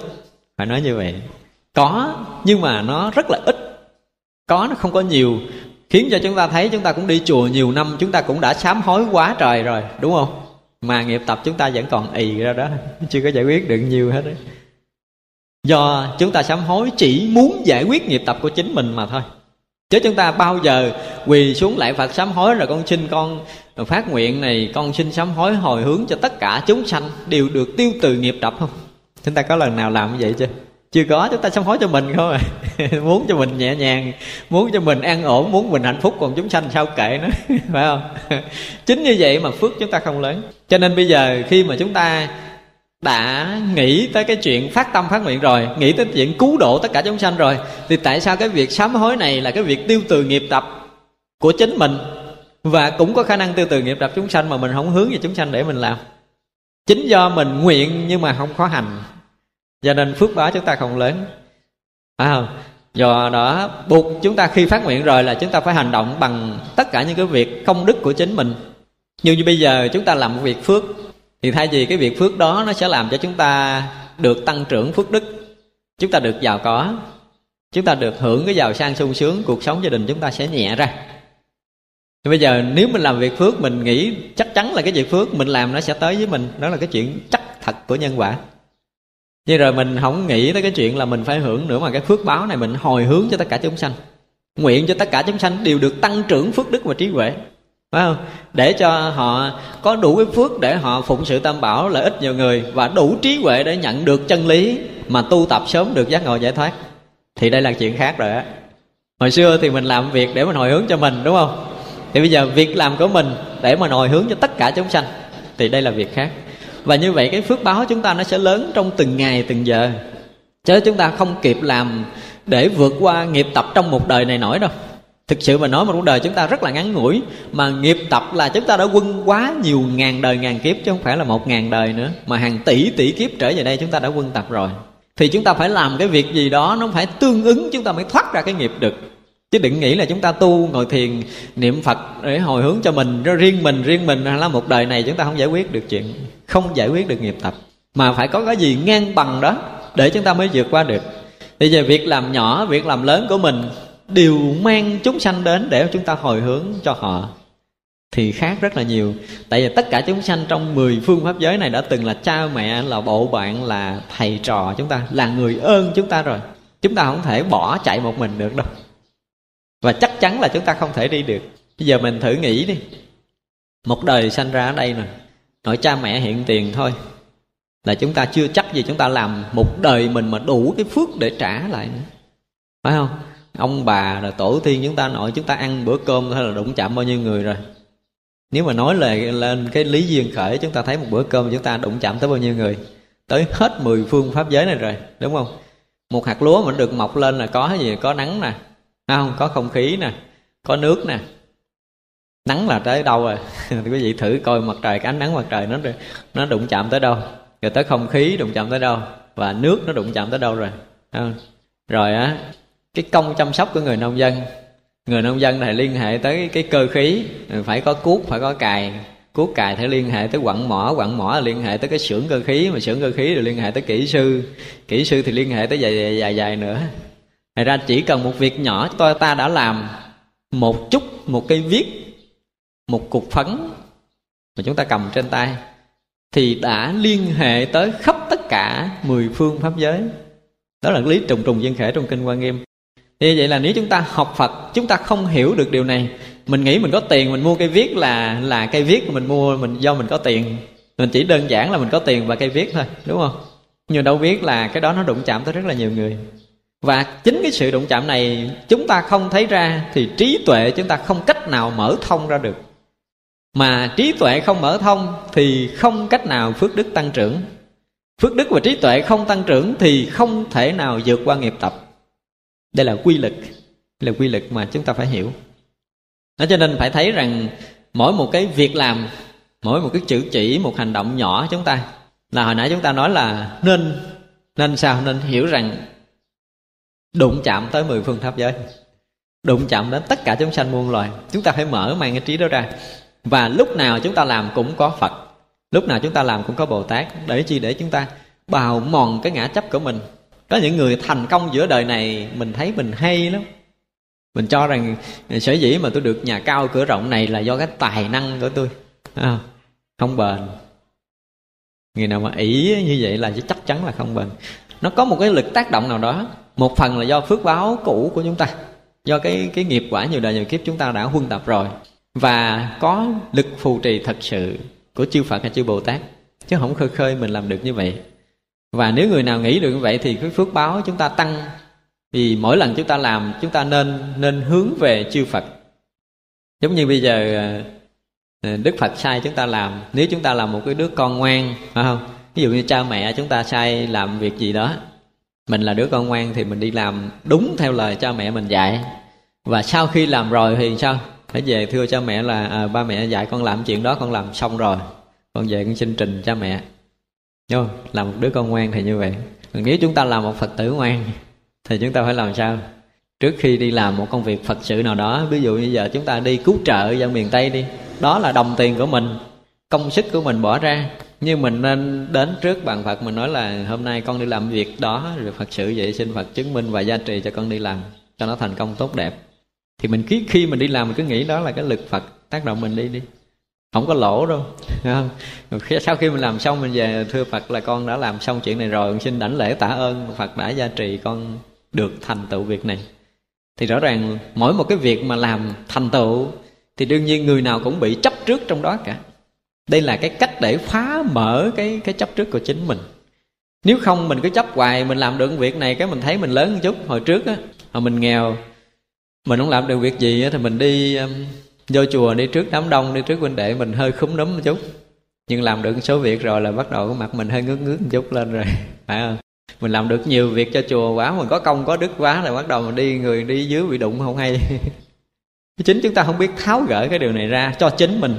Và người nào mà cái phước đức tăng trưởng mà bản ngã không nhỏ xuống á, thì sẽ quả tới với mình. Còn người nào mà phước đức tăng trưởng rồi mà khiêm tốn khiêm hạ chừng nào thì lại tăng trưởng tiếp tục chừng đó. Đây là điều chúng ta phải biết trong cái cái cái việc học đạo nha. Điều rất là lạ là khi chúng ta có phước á, mà chúng ta ngạo mạn chúng ta khinh thường mọi người thì cái quả nó sẽ tới chúng ta rất là lớn nhưng mà khi chúng ta có phước, chúng ta càng khiêm nhường, chúng ta càng khiêm tốn, thì tất cả những cái việc tốt lành nó sẽ đổ dồn về chúng ta. Rõ ràng thôi. Ví dụ như bây giờ à, quý vị là cha mẹ đi. Quý vị à, nhờ đứa con mình làm một cái việc gì đó, nó về nó trình thưa mình một cách rất là ngoan ngoãn, đúng không? Nó còn xin thêm mà, ví dụ như bây giờ mình làm việc rồi, sai nó làm nó làm xong về trình nói, thưa ba, thưa mẹ, con đã làm việc nó xong rồi thì con cũng trình cho ba mẹ biết là con đã hoàn thành trách nhiệm. Nếu mà có chuyện gì ba mẹ sai con làm tiếp. Thì vậy lần sau mình muốn kêu nó không? Đương nhiên là muốn nữa rồi à, mà nó làm nhiều việc như vậy thì đương nhiên là cái cảm tình của nó đối với cha mẹ là không còn chuyện để có thể nói nữa. Và sự nghiệp lớn lao chắc chắn sẽ về trong tay đứa đó. Chúng ta cũng vậy. Chúng ta là người phật tử chúng ta phải biết điều này. Chứ đừng nghĩ rằng chúng ta được việc là chúng ta ngon hơn người khác là nguy hiểm. Và nhất là phật với bồ tát á các vị thấy biết tất cả những cái việc làm dù nhỏ nhiệm của chúng ta. Các vị biết hết á. Nhưng các vị không nói, để cho mình muốn làm gì đó mình làm. Nếu mình thích dành công à, mình thích cho mình là giỏi, thì đức phật cho mình cho mình được trọn quyền đó. Để rồi khi bản ngã chúng ta lớn lên, chúng ta thấy mọi người không bằng mình. Phước báo mình bây giờ cũng lớn rồi. Cái ông thầy trụ trì cận nhiêu là mình có bao nhiêu. Ông thầy trụ trì cần giúp gì mình có cái đó hết không? Thì rõ ràng ông chùa này giờ không ai bằng mình cả thì chúng ta sẽ coi chừng. Coi chừng, phải không? Cho nên, cái người phật tử mà biết tu một chút, thì càng có được cái phước báo chừng nào, chúng ta còn có uy thế chừng nào, chúng ta càng có công chừng nào, chúng ta càng thành tựu chừng nào, thì chúng ta càng khiêm hạ chừng đó để bảo trì cái phước báo của mình. Còn nếu như chúng ta thành công được, chúng ta làm được nhiều việc phật sự, làm được nhiều việc có lợi cho tất cả mọi người, nhưng chúng ta không khiêm hạ thì nó sẽ bị tổn cái phước lành chúng ta, gấp bội phần. Quý vị thấy hồi đầu mình phát tâm, phát nguyện là sao là vì thương yêu tất cả chúng sanh muôn loài, vì vốn muốn làm lợi lạc cho tất cả chúng sanh muôn loài. Thế mà khi chúng ta hơn người ta một chút là chúng ta muốn sao? Muốn dẫm người ta để cho mình đi. Chứ mình đâu muốn đi bằng đâu. Bây giờ mình là người gia ơn người khác rồi, phải không? Thì người mà thọ ơn mình là phải kính nể mình, phải tôn trọng mình. Như vậy là mình là cái người hơn người ta chứ không phải là gì cái thương nữa. Hồi nãy thì mình nghĩ tất cả chúng sanh là ơn nghĩa với mình, là cha mẹ mình, là bộ bạn mình. Mình mới bắt đầu phát tâm phát nguyện tu. Phát tâm phát nguyện tu một hồi phước báo mình lớn lên rồi mình thấy là họ là cái người thọ ơn mình chứ không phải là bạn nữa. Đừng nói họ là cha mẹ, đừng nói là người ơn. Như là chúng ta phủi ơn sau khi chúng ta thành tựu thì coi chừng không? chúng ta sẽ không bền. Cái phước báo này không gìn giữ chúng ta bền trong phật pháp. Và nếu mà cái ngã chấp chúng ta càng ngày càng tăng trưởng lên. Thì vậy là những cái chuyện mà khó khăn bắt đầu nó dồn về. Điều này là cái điều thật. Chúng ta tăng trưởng đến mức độ nào đó là không còn ai có thể chấp nhận mình được nữa. Đúng không? Tất cả mọi người đều khó có thể chấp nhận mình. Và mọi người, mọi chúng sanh đều khó chấp nhận mình thì phật bồ tát cũng không thể chấp nhận mình nữa, thì không biết mình sống với ai. Đây là điều chúng ta phải biết. Cho nên khi mà chúng ta phát tâm phát nguyện lớn và khi chúng ta làm được những việc lớn cho phật pháp rồi, có lợi lạc cho tất cả chúng sanh rồi, thì chúng ta phải biết nên để tất cả những việc đó cho phật bồ tát tính. Nên để cái việc đó. Đừng bao giờ mình tính đó là công của mình. Mặc dầu đó là cái sức, cái công sức của mình, mặc dầu đó là đồng tiền của mình, là khả năng của mình. Nhưng nếu không có cái lực tác động của phật bồ tát, chúng ta cứ nghĩ như vậy. Nếu không có cái lực tác động của phật bồ tát là mình không làm được quý vị thấy có những cái người mà mà ôm tiền để làm phước mà làm không được không? Cái gì có gặp chưa? Có nhiều lắm rồi, phải không? Có những cái cuộc cứu trợ mà có những người đem tiền đi rồi phải đem về hoặc là gặp chuyện gì đó để không làm được theo ý mình. Có đó. Bây giờ họ không nghĩ trên đầu họ có ai hết. Đây là điều chúng ta phải thấy. Chứ còn nếu mà cái người mà nghĩ trên đầu mình có phật bồ tát thì luôn luôn có sự gia trì đó để người ta thực hiện được trọn vẹn tất cả những cái ước muốn giữa đời này còn nếu như mình, một mình mình giữa cuộc đời này, thì một là chúng ta đã hiểu lầm cái sự liên hệ giữa mình và pháp giới chúng sanh.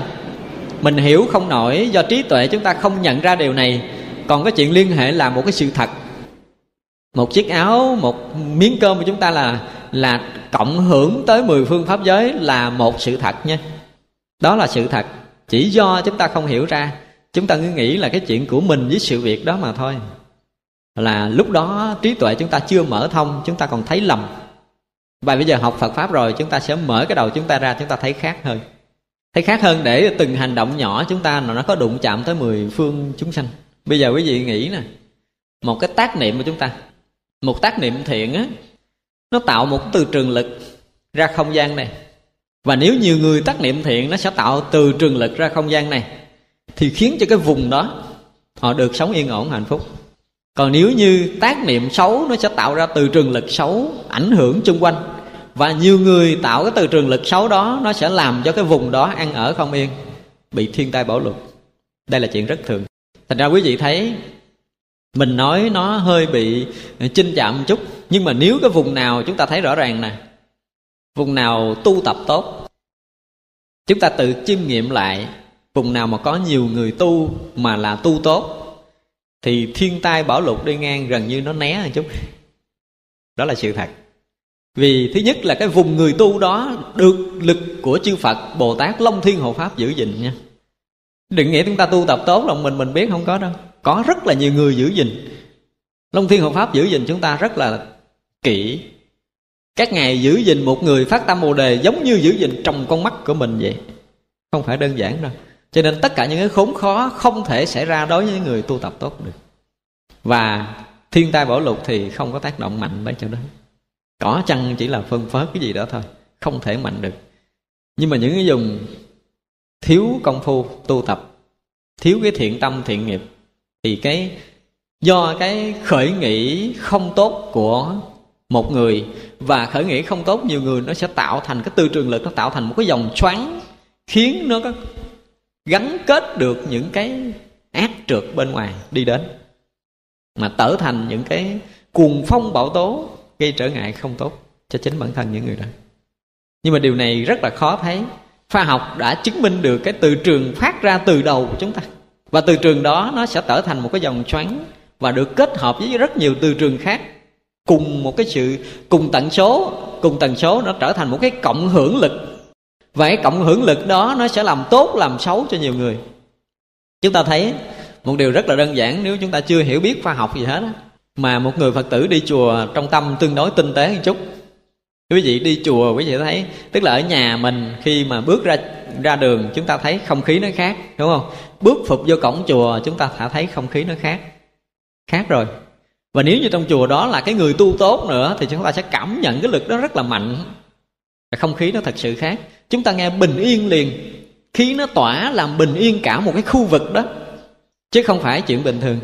Chỉ vậy là cái khu vực bình yên đó, nó sẽ không bị những cái chướng nạn bên ngoài về thiên nhiên, về thời tiết. Nó sẽ trượt qua được. Đây là điều chúng ta phải thấy. Cho nên nếu như bây giờ chúng ta là một người phát tâm phát nguyện mà ngang cái tầng của một cái loại chúng sanh bình thường, thì cái nghiệp đó nó liên kết chúng ta với loài người thôi chúng ta không thoát được. Nhưng nếu chúng ta phát nguyện, phát tâm lớn hơn, chúng ta nguyện làm thiện, để chúng ta thanh thiên thì cái nguyện nó kết ngang với cõi thiên thôi. Phát tâm, phát nguyện chúng ta cần lớn hơn ngang cái tầng bồ tát, thì chúng ta sẽ kết nối được cái lực gia trì của chư phật và bồ tát. Nếu phát tâm, phát nguyện mà ngang tầng phật, thì sẽ kết nối được cái lực của chư phật. Thì vậy là tùy tâm mà có cái sự liên kết kia. Thì trong kinh có những cái đoạn kinh nói là đất phật, thì phật ở đất bồ tát thì bồ tát ở, đất thanh văn thì thanh văn ở, đất chư thiên thì chư thiên ở và đất chúng sanh thì chúng sanh ở. Thì như vậy là tông tâm chúng ta chứa cái tâm niệm chúng sanh thì chúng ta ở vị trí của chúng sanh. Phải không? Nếu trong tâm chúng ta chứa cái tâm niệm của chư thiên thì chúng ta sẽ ở vị trí của chư thiên. Mặc dù chúng ta vẫn còn mang thân người, nhưng mà tâm chúng ta ngang cái tầng của chư thiên rồi còn nếu như cái tâm chúng ta phát nguyện lớn ngang cái tầng cái thanh văn thì chúng ta về vị trí đó chúng ta ở. Ngang cái trần bồ tát thì chúng ta về vị trí bồ tát ở. Và ngang cái tầng của chư phật thì chúng ta ở trong cảnh giới của chư phật luôn. Do đó cái phát tâm phát nguyện nó sẽ đưa chúng ta vượt khỏi cảnh giới của trần gian này, vượt khỏi cái nghiệp tập của một con người bình thường này. Chứ nếu không chúng ta vẫn lẫn quẩn lẫn quẩn hoài, không có lối thoát đâu mặc dù bây giờ mình chưa tu tập được bao nhiêu, nhưng cái tâm nguyện chúng ta nó đã đã kết dính được với cái lực của chư Phật rồi. Nếu chúng ta phát tâm phát nguyện lớn thì cái lực này nó sẽ đưa chúng ta đi. Ví dụ quý vị thấy mà khoa học chế được cái tàu vũ trụ tức là sau khi là nó vượt qua khỏi cái tầng của khí quyển rồi, thì như như trong đó mà cái cái nhiên liệu chứa đó nó không đủ lực để nó đạp bay tới nữa thì nó lưng lửng lưng lửng lửng ở ngoài hư không, nó không đi tới đâu hết do chúng ta tích chứa nhiều cái nhiên liệu quá, cho nên muốn bay tới chỗ nào thì nó mới bay tới chỗ đó được. Còn nhiên liệu tích chứa kém thì nó chỉ được khúc nào đó thôi, phải không? Thì như vậy là chúng ta phải tích chứa một cái năng lượng thực sự lớn của phật và bồ tát, thì chúng ta mới vượt thoát cái nghiệp, vượt thoát khỏi cái nghiệp của trần gian này. Còn người nào mà không tích chứa được cái nghiệp đó thì đừng mong rằng chúng ta tu thoát ra được. Do đó dù là chúng ta bây giờ muốn niệm phật về cảnh pha giới tây phương cực lạc, thì coi đi chúng ta đã chứa được bao nhiêu cái lực để khế ứng cảnh giới tây phương rồi. Chứa được bao nhiêu rồi? Chúng ta tự thấy được điều này. Do đó, đừng có nghĩ rằng chúng ta chỉ niệm sơ sơ xài xài rồi khi mình chết được phật trước không có. Chuyện đó hoàn toàn không có đâu. Mà tâm mình khế ứng cảnh giới nào thì khi bỏ thân mạng này, chúng ta mới khế ứng cảnh giới đó, đúng không? Bây giờ ví dụ như trong cuộc sống hiện tại này thôi, không cần nói đâu xa.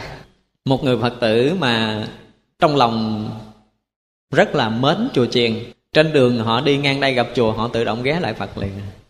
Thì do cái tâm họ đã đã đã khắn với chùa, đã dính với chùa rồi. Một người bình thường khác đi ngang chùa, thấy nhìn chơi họ đi. Nhưng mà đi ngang cái chỗ karaoke họ ghé à. tại vì cái tâm họ dính trong đó mà. Tâm họ đang khế ứng cảnh giới đó. Hoặc là cái chỗ mà uống cà phê vì họ, tâm họ đang vướng mắc vào trong chuyện đó, thì đi ngang đó họ bị vướng vào. Vướng vào, tức là cái lực đó nó sẽ hút người đó. Nó tạo thành cái lực nghiệp nó hút người ta đi. Thì bây giờ mình phải quân tập như thế nào để mình thoát khỏi cái nghiệp chúng sanh đây? Mình phải kiểm tra lại. Bây giờ trong cuộc sống này, nếu như mình làm cái việc đây gì mà còn vướng trong cái tình cảm của thế gian, mình thấy rõ ràng là cái việc làm đó nó còn vướng trong cái cõi này thì chúng ta biết rằng chúng ta tiếp tục quân tập cái nghiệp trần gian. Thì phải biết loại trừ nó, phải không? Người khéo tu là chúng ta phải nhận ra được điều này. Và nếu như chúng ta làm cái việc gì đó, chúng ta thể thoát được trần gian này là chúng ta tập sự làm. Cố gắng phải tập làm cho nó ra khỏi cái cõi này mới được. Khi chúng ta đã đã vào chùa rồi, phát tâm phát nguyện tu tập cho được vượt thoát cái cõi trầm luân sanh tử này rồi, thì buộc chúng ta phải nhìn lại là cái gì đang làm cho chúng ta quấn lại đây và cái gì làm cho chúng ta thoát ra, chúng ta phải nhận ra. Người phật tử phải nhận thật rõ điều này. Để chúng ta phát tâm phát nguyện, chúng ta làm. Chứ nếu không, mình làm, mình không biết mình làm cái gì và mình không biết mình đi đâu nữa. Thì điều này rất là uổng phí cả cái đời tu của mình. Dù là chúng ta tu ít, nhưng mà nếu chúng ta được biết những cái chuyện để chúng ta có dịp vượt thoát, thì chúng ta phải làm. Mặc dù mình chỉ là cái khởi nghĩ thôi nhưng mà cái khởi nghĩ nó đúng đường. Đúng đường. Thì mỗi bước mỗi gần. Còn nếu mà chúng ta đi ra đường, ví dụ như bây giờ, mình đang đứng ở ngã ba đường, mà mình muốn về, ví dụ như muốn về thủ đức thì phải quẹo trái. Phải không? Nhưng mà chúng ta đứng chọn lựa, hồi cái chúng ta quẹo phải. Chúng ta cố có đi nhanh chừng nào thì càng đi càng xa vị trí. Còn nếu chúng ta xác định đúng hướng để chúng ta quẹo thì chúng ta đi thật chậm nhưng mà mỗi bước mỗi gần. Việc tu học phật pháp cũng vậy nếu chúng ta nhìn, thấy đúng chánh pháp rồi, chúng ta phát tâm phát nguyện đúng rồi, thì dù chúng ta đi thật chậm, nhưng mà mỗi bước, mỗi kề cận. Và những cái dấu hiệu kề cận cho chúng ta thấy là sao? Thứ nhất là cuộc sống chúng ta, càng ngày chúng ta càng sống trong phật pháp, mình càng nghe nhẹ đi nhẹ đi nhiều, nhẹ đi ở trong tâm của mình. Ít có chuyện phiền muộn ít có chuyện vướng mắc với trần gian này ít có chuyện khổ đau với chính mình tức là chúng ta đang đi đúng đường. Còn nếu mà hồi chưa đi chùa chưa tu tập á, thì chuyện phiền muộn ít. Tu hồi thấy ai mình cũng giận được và ai cũng có thể giận mình được thì thôi đó là chúng ta đang đi lệch đường. Và thứ hai nữa là sao là là rõ ràng mình thương yêu và thông cảm được. Mới đầu thì ít người nhưng mà sau đó chúng ta thương được nhiều người và thông cảm được nhiều người thì biết rằng trong tâm chúng ta đang cởi mở đang tiến bộ đang thực sự tiến bộ và rồi cái cuộc sống chúng ta được nhẹ về cái mặt kinh tế nữa. Nếu chúng ta là người tu tốt thì phước chúng ta phải tăng nha. Đúng không? Tu tu tốt mà bị tổn phước, bị nghèo khó là coi chừng chúng ta tu trật và lề rồi. Phải chết lại. Cho nên, đấy là phật thì nếu một người tu tốt thì một là tăng trưởng phước báo, hai là tăng trưởng trí huệ. Mà phước báo trí huệ trí huệ tăng trưởng là thể hiện cái sự lợi ích của mình và cái tình cảm thương yêu của mình đối với mọi người.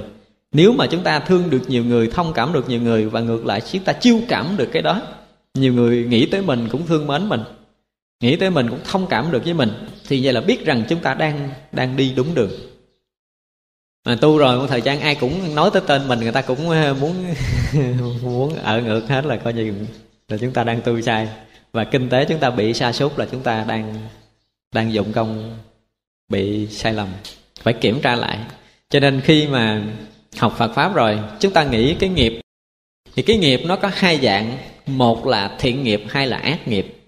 Ác nghiệp thì luôn luôn dẫn chúng ta đi xuống, và thiện nghiệp thì luôn luôn hướng chúng ta đi về cõi lành, và dẫn dắt chúng ta đi đến quả vị vô thượng chánh đẳng chánh giác, tức là tới khi chúng ta thành phật luôn thì khi chúng ta xác định được hai cái nghiệp này và lực của nó rất là mạnh, như hồi đầu chúng ta nói là lực nó rất là mạnh, không đơn giản như mình nghĩ đâu mình nghĩ là nhiều khi mình cũng tu nhiều năm rồi, bữa nay thấy mình tu tốt quá nha. Vừa khởi nghĩ mình tu tốt vậy chắc cũng không có chuyện gì đâu. Ừ, mình nghĩ là cỡ mà người ta chửi mình hai câu không có nhậm gì. Ha, nhưng mà hồi đó có một người chọc mình tiếng là mình bắt đầu mình cự lại liền. Thì rõ ràng cái cái lực nghiệp sân si của mình cái nghiệp sân si của mình nó nó chưa có mỏng. Nhưng bình thường nó ở đâu thì mình không thấy. Thì nó đâu mình không thấy. Do mình quân tập quá nhiều đời, nó trở thành một cái khối rất là lớn. Khi chạm tới là đổ lửa liền. Chạm tới là đổ lửa liền. Thì như vậy là cái lực nghiệp nó lớn lớn đến độ mà nó đủ sức để lôi chúng ta đi trở lại cái vòng này. Cho nên khi mà một người nào tu tập tốt, quân tập cái thiện nghiệp được rồi á, thì người ta tự động thông cảm với nhiều người, mặc dầu người khác đem cái ác cảm, ác ý tới với mình khi mình thương người đó rồi thì người đó sai quấy, mình không thể giận được, đúng không? Nếu họ là người thân của mình, họ sai quấy, mình cũng không giận được. Còn nếu họ là người ơn của mình, thì họ sai quấy, mình lại còn khó giận nữa. Đúng chưa? Chứ ở đây ở đây chúng ta chưa nói tới cái chuyện chúng ta quán từ bi. Chúng ta chỉ xét ở cái cái tầng mà thấy nhìn bình thường thôi. Nếu mà đó thực sự là người thương yêu thông cảm với mình, họ sai quấy, mình có thể tha thứ họ được và mình tìm cách để mình chỉnh sửa, họ trở lại thành tốt. Và nếu như một người mà hiểu biết phật pháp cao hơn nữa, người xưa nói nếu mà chúng ta có một cái việc mà chúng ta không tha thứ được, thì chính chúng ta là người không đáng được tha thứ. Chúng ta nên hiểu điều này. Có nghĩa là có một cái chuyện gì đó mà mình không thông cảm được, có chuyện gì đó mà mình không bỏ qua được, thì chính bản thân chúng ta không phải là người được thông cảm và bỏ qua chúng ta là người đầu tiên. Vì chúng ta là người bị thấy thiên lệch. Chúng ta chỉ chấp trước một chiều nào đó. Ví dụ như bây giờ mình đang phát tâm tu thiện, mình làm thiện, mình đang làm tốt hết tất cả nhiều điều, nhiều việc. Và mình bỏ công, bỏ sức ra mình làm điều đó, nhưng mà thấy một người ác đang khuấy phá cái việc mình đang làm cái tự vọng, mình mình sân si mình tức tối, mình hận thù họ. Thì từ tâm niệm thiện biến thành tâm niệm ác do chúng ta chấp thiện quá, cho nên người ta đụng chạm tới việc thiện mình thì mình tức lên. Thì rõ ràng là chúng ta là người không đáng được tha thứ hơn là cái người kia. Vì nếu một người còn thấy hai bên còn thấy thiên lệch, thì rõ ràng là là còn lấy còn bỏ. Mà còn lấy còn bỏ là cái mắt của người đó chưa thấy trọn vẹn vấn đề. Nhưng khi chúng ta hiểu được cái thiện và cái ác rồi, thì chúng ta hiểu thêm một cái bậc nữa chúng ta tăng trưởng thêm một bậc nữa. Là người có trí huệ tròn đầy, thì họ dung thông được thiện và ác. Tức là việc thiện đối với họ họ cũng có thể làm tốt. Việc ác đến với họ họ cũng chuyển hóa thành tốt được. Họ không bao giờ khởi cái ác ý đối với người làm ác. Và không bao giờ trân trọng cái người làm thiện. Và lúc đó họ có cái thấy, gọi là cái thấy bình đẳng giữa pháp giới này. Thiện ác với họ đều nằm trong tâm họ cả. Đúng không? Tất cả những thiện ác đều nằm trong tâm cả thì như vậy chẳng lẽ trong tâm mình lại bỏ cái này mình lấy cái kia? Thế nhỉ? nhưng mà mình, ban đầu mình tu thì mình tập là loại trừ cái ác để mình tăng trưởng cái thiện nghiệp ở trong tâm. Nhưng đến một mức độ nào đó thì tất cả những người tu theo đạo phật phải hiểu thêm một tầng nữa là thiện ác đều khởi xuất từ tâm mình. Đã là tâm mình, tức là vốn liếng của chính mình rồi. Thì vốn liếng của chính mình buộc mình phải xài một cách nào đó cho khéo léo chứ mình không được loại bỏ rồi thì khi nào có cặp mắt trọn vẹn như thế, thì khi đó chúng ta mới là cái người thực sự tốt. Giữa trần gian này, người xưa nói một câu là sao?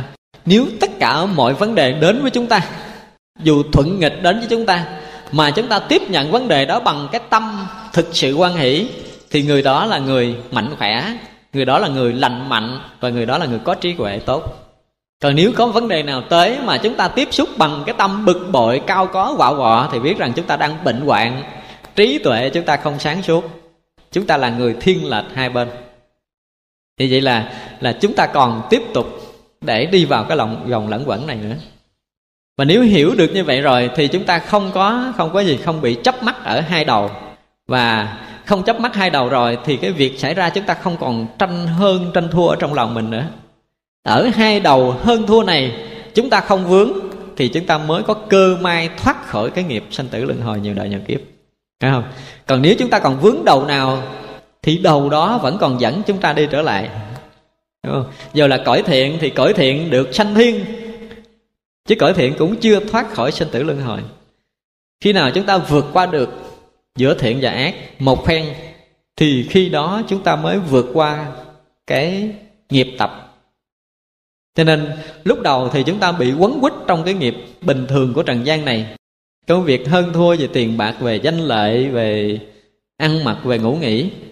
Nhưng rồi dần dần, nếu chúng ta phát khởi thiện tâm, chúng ta tu từ từ. Tu từ từ thì trí huệ chúng ta mở mang từ từ. Mở mang đến độ chúng ta phải thấy tất cả pháp giới chúng sanh là là chung nhất. Không có riêng lẻ. Cái hành động nhỏ chúng ta. Bây giờ chúng ta thấy ngồi đây là chúng ta hít thở một cái, chúng ta cùng cái gì? Cùng hít thở chung một bầu không khí, đúng không? Chúng ta có những cái chung như vậy. Chúng ta cùng hưởng chung một cái ánh sáng nhật nguyệt. Đúng không? Chúng ta cùng đi chung trong cái dòng không gian trống rỗng này. Chúng ta có rất nhiều cái chung đó. Rất nhiều cái chung đó thì chúng ta phải nhìn ra được cái chung để mà chúng ta tạo được cái sự thông cảm với nhau một cách tuyệt đối. Và rõ ràng là chúng sanh luôn luôn ở trong cái chung nhất. Không ai riêng rẽ cả. Người nào tự tách mình ra khỏi cái dòng chung này, thì người đó tự tạo cái đau khổ cho chính bản thân mình mà thôi. Và khi nào chúng ta còn nghĩ tới chuyện riêng tư, thì khi đó chúng ta còn xé lẻ ra để tự cô lập mình giữa cái dòng chung nhất này. Thì lúc đó là lúc chúng ta tự chuốc lấy cái quả cho bản thân. À chúng ta phải hiểu tới chừng đó. Vì vậy, nếu như một ngày tất cả người phật tử chúng ta thấy được ra một điều là tất cả những cái chia sẻ riêng tư, những cái chấp trước, hai đầu mà nó còn trong lòng mình thì biết rằng mình còn bị nghiệp quấn trở lại trong cái dòng sanh tử luân hồi. Khi nào chúng ta thấy thoát ra được cái chia sẻ riêng tư, chúng ta hiểu biết được cái chung nhất này và chúng ta nhận ra được cái nguồn sống vĩ đại của cái pháp giới tánh. Nó là cái chung nhất, dung nhiếp tất cả chúng sanh để chúng ta bỏ cái riêng tư của thân mạng mình mà hòa nhập vào cái chung nhất đó thì khi đó chúng ta sẽ thoát được cái dòng nghiệp tập sanh tử luân hồi. Chứ nếu không là chúng ta bị cuốn vào trong này hết. Mà muốn được như vậy thì buộc chúng ta phải phát tâm, phát nguyện lớn. Như hồi nãy chúng ta nói là tập từ từ, tập buông bỏ những cái vướng mắc nhỏ nhỏ nhỏ nhỏ trong lòng mình, ha. Rồi từ từ chúng ta buông bỏ những cái vướng mắc lớn và tập mở lòng ra để thương yêu mọi người. Rồi tập phát tâm, phát nguyện phát nguyện từ nhỏ cho tới phát nguyện, phát được cái đại nguyện. Nó sẽ làm cái lực để cuốn chúng ta đi từ đời này cho tới kiếp nọ. Và nếu như cái nguyện lực đó mà đủ mạnh thì sẽ vượt thoát khỏi tam giới này. Trong đời này chúng ta có khả năng làm được. Đó thì như vậy là hôm nay chúng tôi um, về đây chúng tôi cũng muốn um, chia sẻ một ít cái kinh nghiệm trong cái việc tu tập đó với quý phật tử. Thì uh, chúng tôi xin uh, ngưng cái cuộc nói chuyện sáng hôm nay. À, trong thời gian còn lại thì có vị nào có thắc mắc gì chúng ta đặt ra, tôi sẽ trả lời. Cái nghiệp á, chúng ta nói ờ, chưa có khai thác nhiều về cái nghiệp mà trong sanh tử, nhiều đời, nhiều kiếp. Thì cái dòng ờ, dòng họ thích và vua Bali á, tức là sau khi cái chuyện xảy ra rồi, trước đó thì không ai biết đâu. Nhưng mà sau việc cái xảy ra rồi thì chúng tăng mới hỏi Đức Phật. Đức Phật mới kể là ở cái đời quá khứ, có một cái lần ở dân chài bắt được cái một con cá rất là lớn và cái con cá đó thì được dân chài chia thịt để ăn. Chia thịt để ăn cả một nguyên một cái làng chài đó. Và trong khi đó, đức phật cũng có có thời tiền thân thì đức phật cũng có trong cái làng chài đó nữa. Chính đức phật cũng lấy cái tay mà gõ lên đầu con cá đó một lần. Cho vậy mà khi con cá đó trong nhiều đời, nhiều kiếp sanh tử, luân hồi trở lại, thì trở thành vua Uwali. Và dân làng chài đó là dân của dòng họ thích. Dòng họ thích. Thật ra khi mà vua bali hồi còn nhỏ thì quan hệ bà con với dòng họ thích quan hệ và bị à, cái dòng họ thích từ hồi thở nhỏ coi thường. Lúc chưa làm vua thì coi thường. Nhưng cũng có vướng mắc nhiều đời nhiều kiếp cho nên chi nè sanh ra ở trong dòng họ rồi mà họ vẫn coi thường nhau họ có tự có cái cái cái nghiệp của họ khởi ra khiến hai bên không ưa nhau do đó cái dòng họ thích không ưa cái cái ông vua Ubali này. Luôn coi thường. Vì vậy mà ngay trong đời đó ông ôm ấp cái hận đó. Cái hận nhiều đời nhiều kiếp mình không nói, nhưng cái hận hiện đời á, là vua Ubali vẫn bị bị khinh miệt, bị khinh miệt đối với cái dòng họ thích. Ổng nguyện là khi ổng làm vua thì ổng sẽ sẽ giết hết dòng họ thích. Và chính đức phật đã hai lần ngăn cản, tới lần thứ ba đức phật thấy ngăn cản không được, đức phật buông sụi nhưng mà ngày một kiền liên thấy là thấy thương ngài không muốn thấy cái cảnh giết chóc như vậy thì muốn giữ lại một số người dòng họ thích để sau này mà giống như còn lưu lại cái dòng họ vậy. Nhưng mà cũng không được tức là đem bỏ tất cả những người dòng họ thích vào trong bình bát rồi. Và bay lên cung trời bay lên cung trời. Nhưng mà sau khi xong chiến trận rồi thì ngài một kiền liên nghĩ là sẽ xuống thả những người này ra nhưng mà mở bình bát ra là toàn là máu không? Thì đó chúng ta thấy mấy cái chuyện nghiệp á, khi nó tới á, nghiệp đã đến rồi thì dù có thần thông cũng không thể cứu được. Nói về nghiệp là chúng ta phải biết rồi này. Dù lên trời đi nữa cũng không thể thoát. Dù độn thổ đi nữa cũng không thể thoát. Đây là điều chúng ta phải biết. Nghiệp tập, mặc dầu chúng ta không thấy là cái gì, nhưng mà đến lúc rồi thì buộc người đó phải phải trả đủ. Nói về nghiệp là như thế. Rồi khi mà cái cái nghiệp đã đã ăn thịt, đã uống máu, đã giết chóc người ta trong những đời kiếp trước, thì đến cái lúc cả cái dòng họ thích phải trả cái nhân quả đó như là tất cả những người kia bị chết thì những người này cũng không thoát khỏi cái nghiệp chết chóc trong cái đoạn này. Chứ lúc đó là toàn cái dòng họ thích phải chết. Cho nên dù được cứu ngày một kiền liên bằng thần thông của mình, cứu lên cung trời thì người đó cũng phải chết. Chứ không thể sống được. Rồi nghiệp nó đã tới rồi thì khó thoát. Nhưng bây giờ chúng ta, ví dụ như có những cái bệnh mà chúng ta có thể cứu được họ là do họ chưa hết nghiệp thì mới cứu được. Còn có những người đã hết nghiệp rồi thì dù cho có thuốc thần đi nữa cũng không thể cứu được người ta trong Phật pháp cũng vậy, trong lúc mà chúng ta đang tu tập thì có những khi chúng ta bình lặng, bình thường, nhưng có những lúc nghiệp đến chúng ta phải trả. Thì từ trường hợp cái người mà đã tu tập tốt đến mức độ mà không thể còn cái gì phá vỡ được á, thì cái nghiệp đó họ trả bằng kiểu khác. Còn tất cả những người bình thường đều phải trả nhân quả đủ. Chúng ta phải hiểu điều này. Trừ những vị thánh thì họ có cách trả của họ, bằng trí tuệ, bằng phước báo của họ họ trả bằng cách khác. Tôi ví dụ như bây giờ, ví dụ như cái chuyện của ngài ngộ đạt quốc sư đi. Thì khi mà trước đó 10 đời thì ngài là một vị quan, là viên án, trâu sao để cho vua giết triệu thố. Nhưng mà sau cái đời đó rồi, ngài tu rất là tốt. Viên án tu tốt là triệu thố theo muốn giết để trả thù, nhưng mà 10 đời trả thù không được tới một cái đời đó trở thành một vị quốc sư tên là Ngộ Đạt, mới 13 tuổi là nổi tiếng lừng danh rồi. Ở trên cái ngôi vị cao tức là thầy của vua, được gọi là quốc sư, là thầy của vua rồi. Thì ông tự hào với cái, hồi nãy chúng ta nói đó, tức là khi chúng ta có tài, có sức mà chúng ta tự hào, chúng ta thấy rằng mình giỏi, thì ngộ đại quốc sư tự thấy mình là cái người tu tốt, tự thấy mình là người có trí tuệ, tự thấy là người có phước đức lớn, vua phải cung kính quỳ dưới chân mình để học đạo cái niệm chấp trước danh lợi đó, cái niệm tự hào, tự đắc niệm tự cao đó khiến nghiệp tới liền. Tức là trong nhiều đời, người này tu rất là kỹ, nghiệp cũ không có cách để chen vô.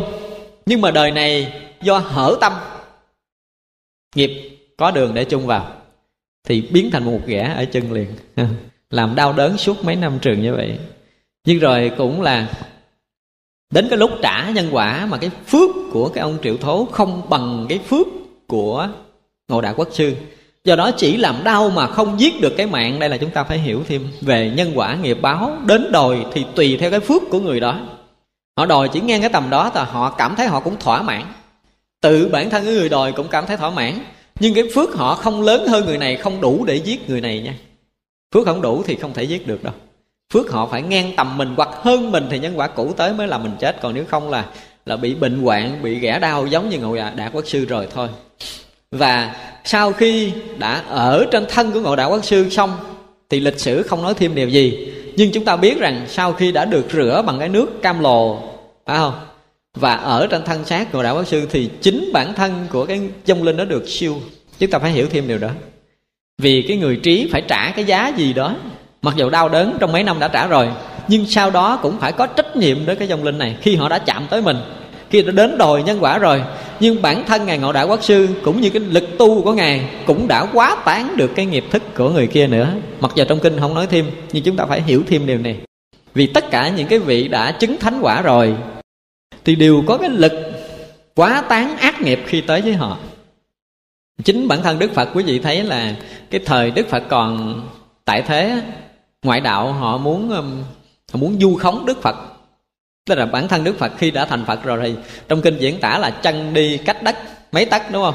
Thì không thể đạp côn trùng, không thể đạp côn trùng chết được.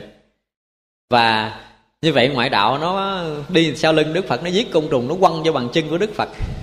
Ở du khống là đức phật không chứng đạo cho nên đức phật mới đạp chết côn trùng. Tức là người đã chứng đạo từ thánh quả, từ a la hán trở lên là không còn sát sanh, dù là vô tình nha. Chúng ta phải hiểu điều này nhưng mà bản thân đức phật đã chứng phật quả rồi, thì tại sao còn dẫm đạp chúng sanh để chết? Nó du khống lại vậy đức phật không chứng quả.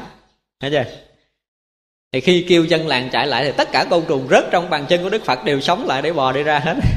Dễ sợ vậy. Tức là cái, khi mà mà cái con côn trùng chạm vào cái dấu bàn chân của đức phật, cái dấu chân đức phật ấn lên đất á, thì nó chuyển được cái nghiệp thức của nó, chuyển được, và nó biến thành con vật từ chết trở thành sống đó cái phước báo trí tuệ của đức phật. Thì khi, cho nên khi một chúng sanh mà chỉ cần hưởng cái cái hơi gió đức phật đi ngang, nó đã được chuyển rồi.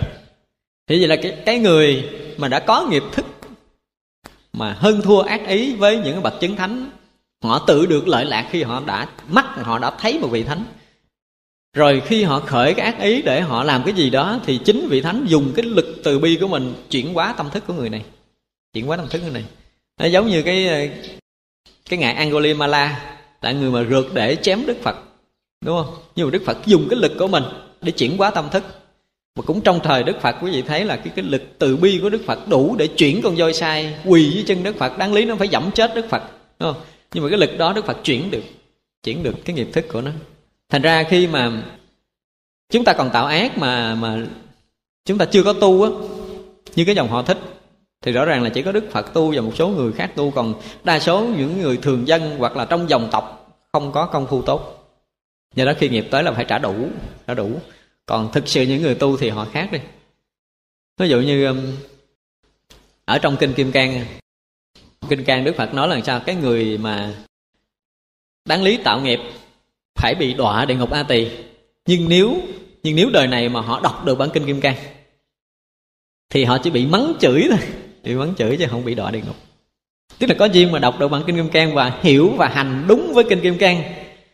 Thì đáng lý đời trước, đời này nếu mà không đọc kinh kim cang sẽ bị đọa địa ngục a tỳ. Nhưng mà nếu một người đọc hiểu và hành đúng kinh kim cang thì bị mắng chửi thôi. Mắng chửi mắng chửi xong là xong ngay nghiệp đó rồi. Thì chuyện này chúng ta thấy nằm ở đâu nữa? Nằm trong ờ, chuyện cô gái đồ lông trong chuyện cô gái đồ lông khi kim mao xuyên dương tạ tốn đã tạo ác khắp giang hồ rồi, đúng không?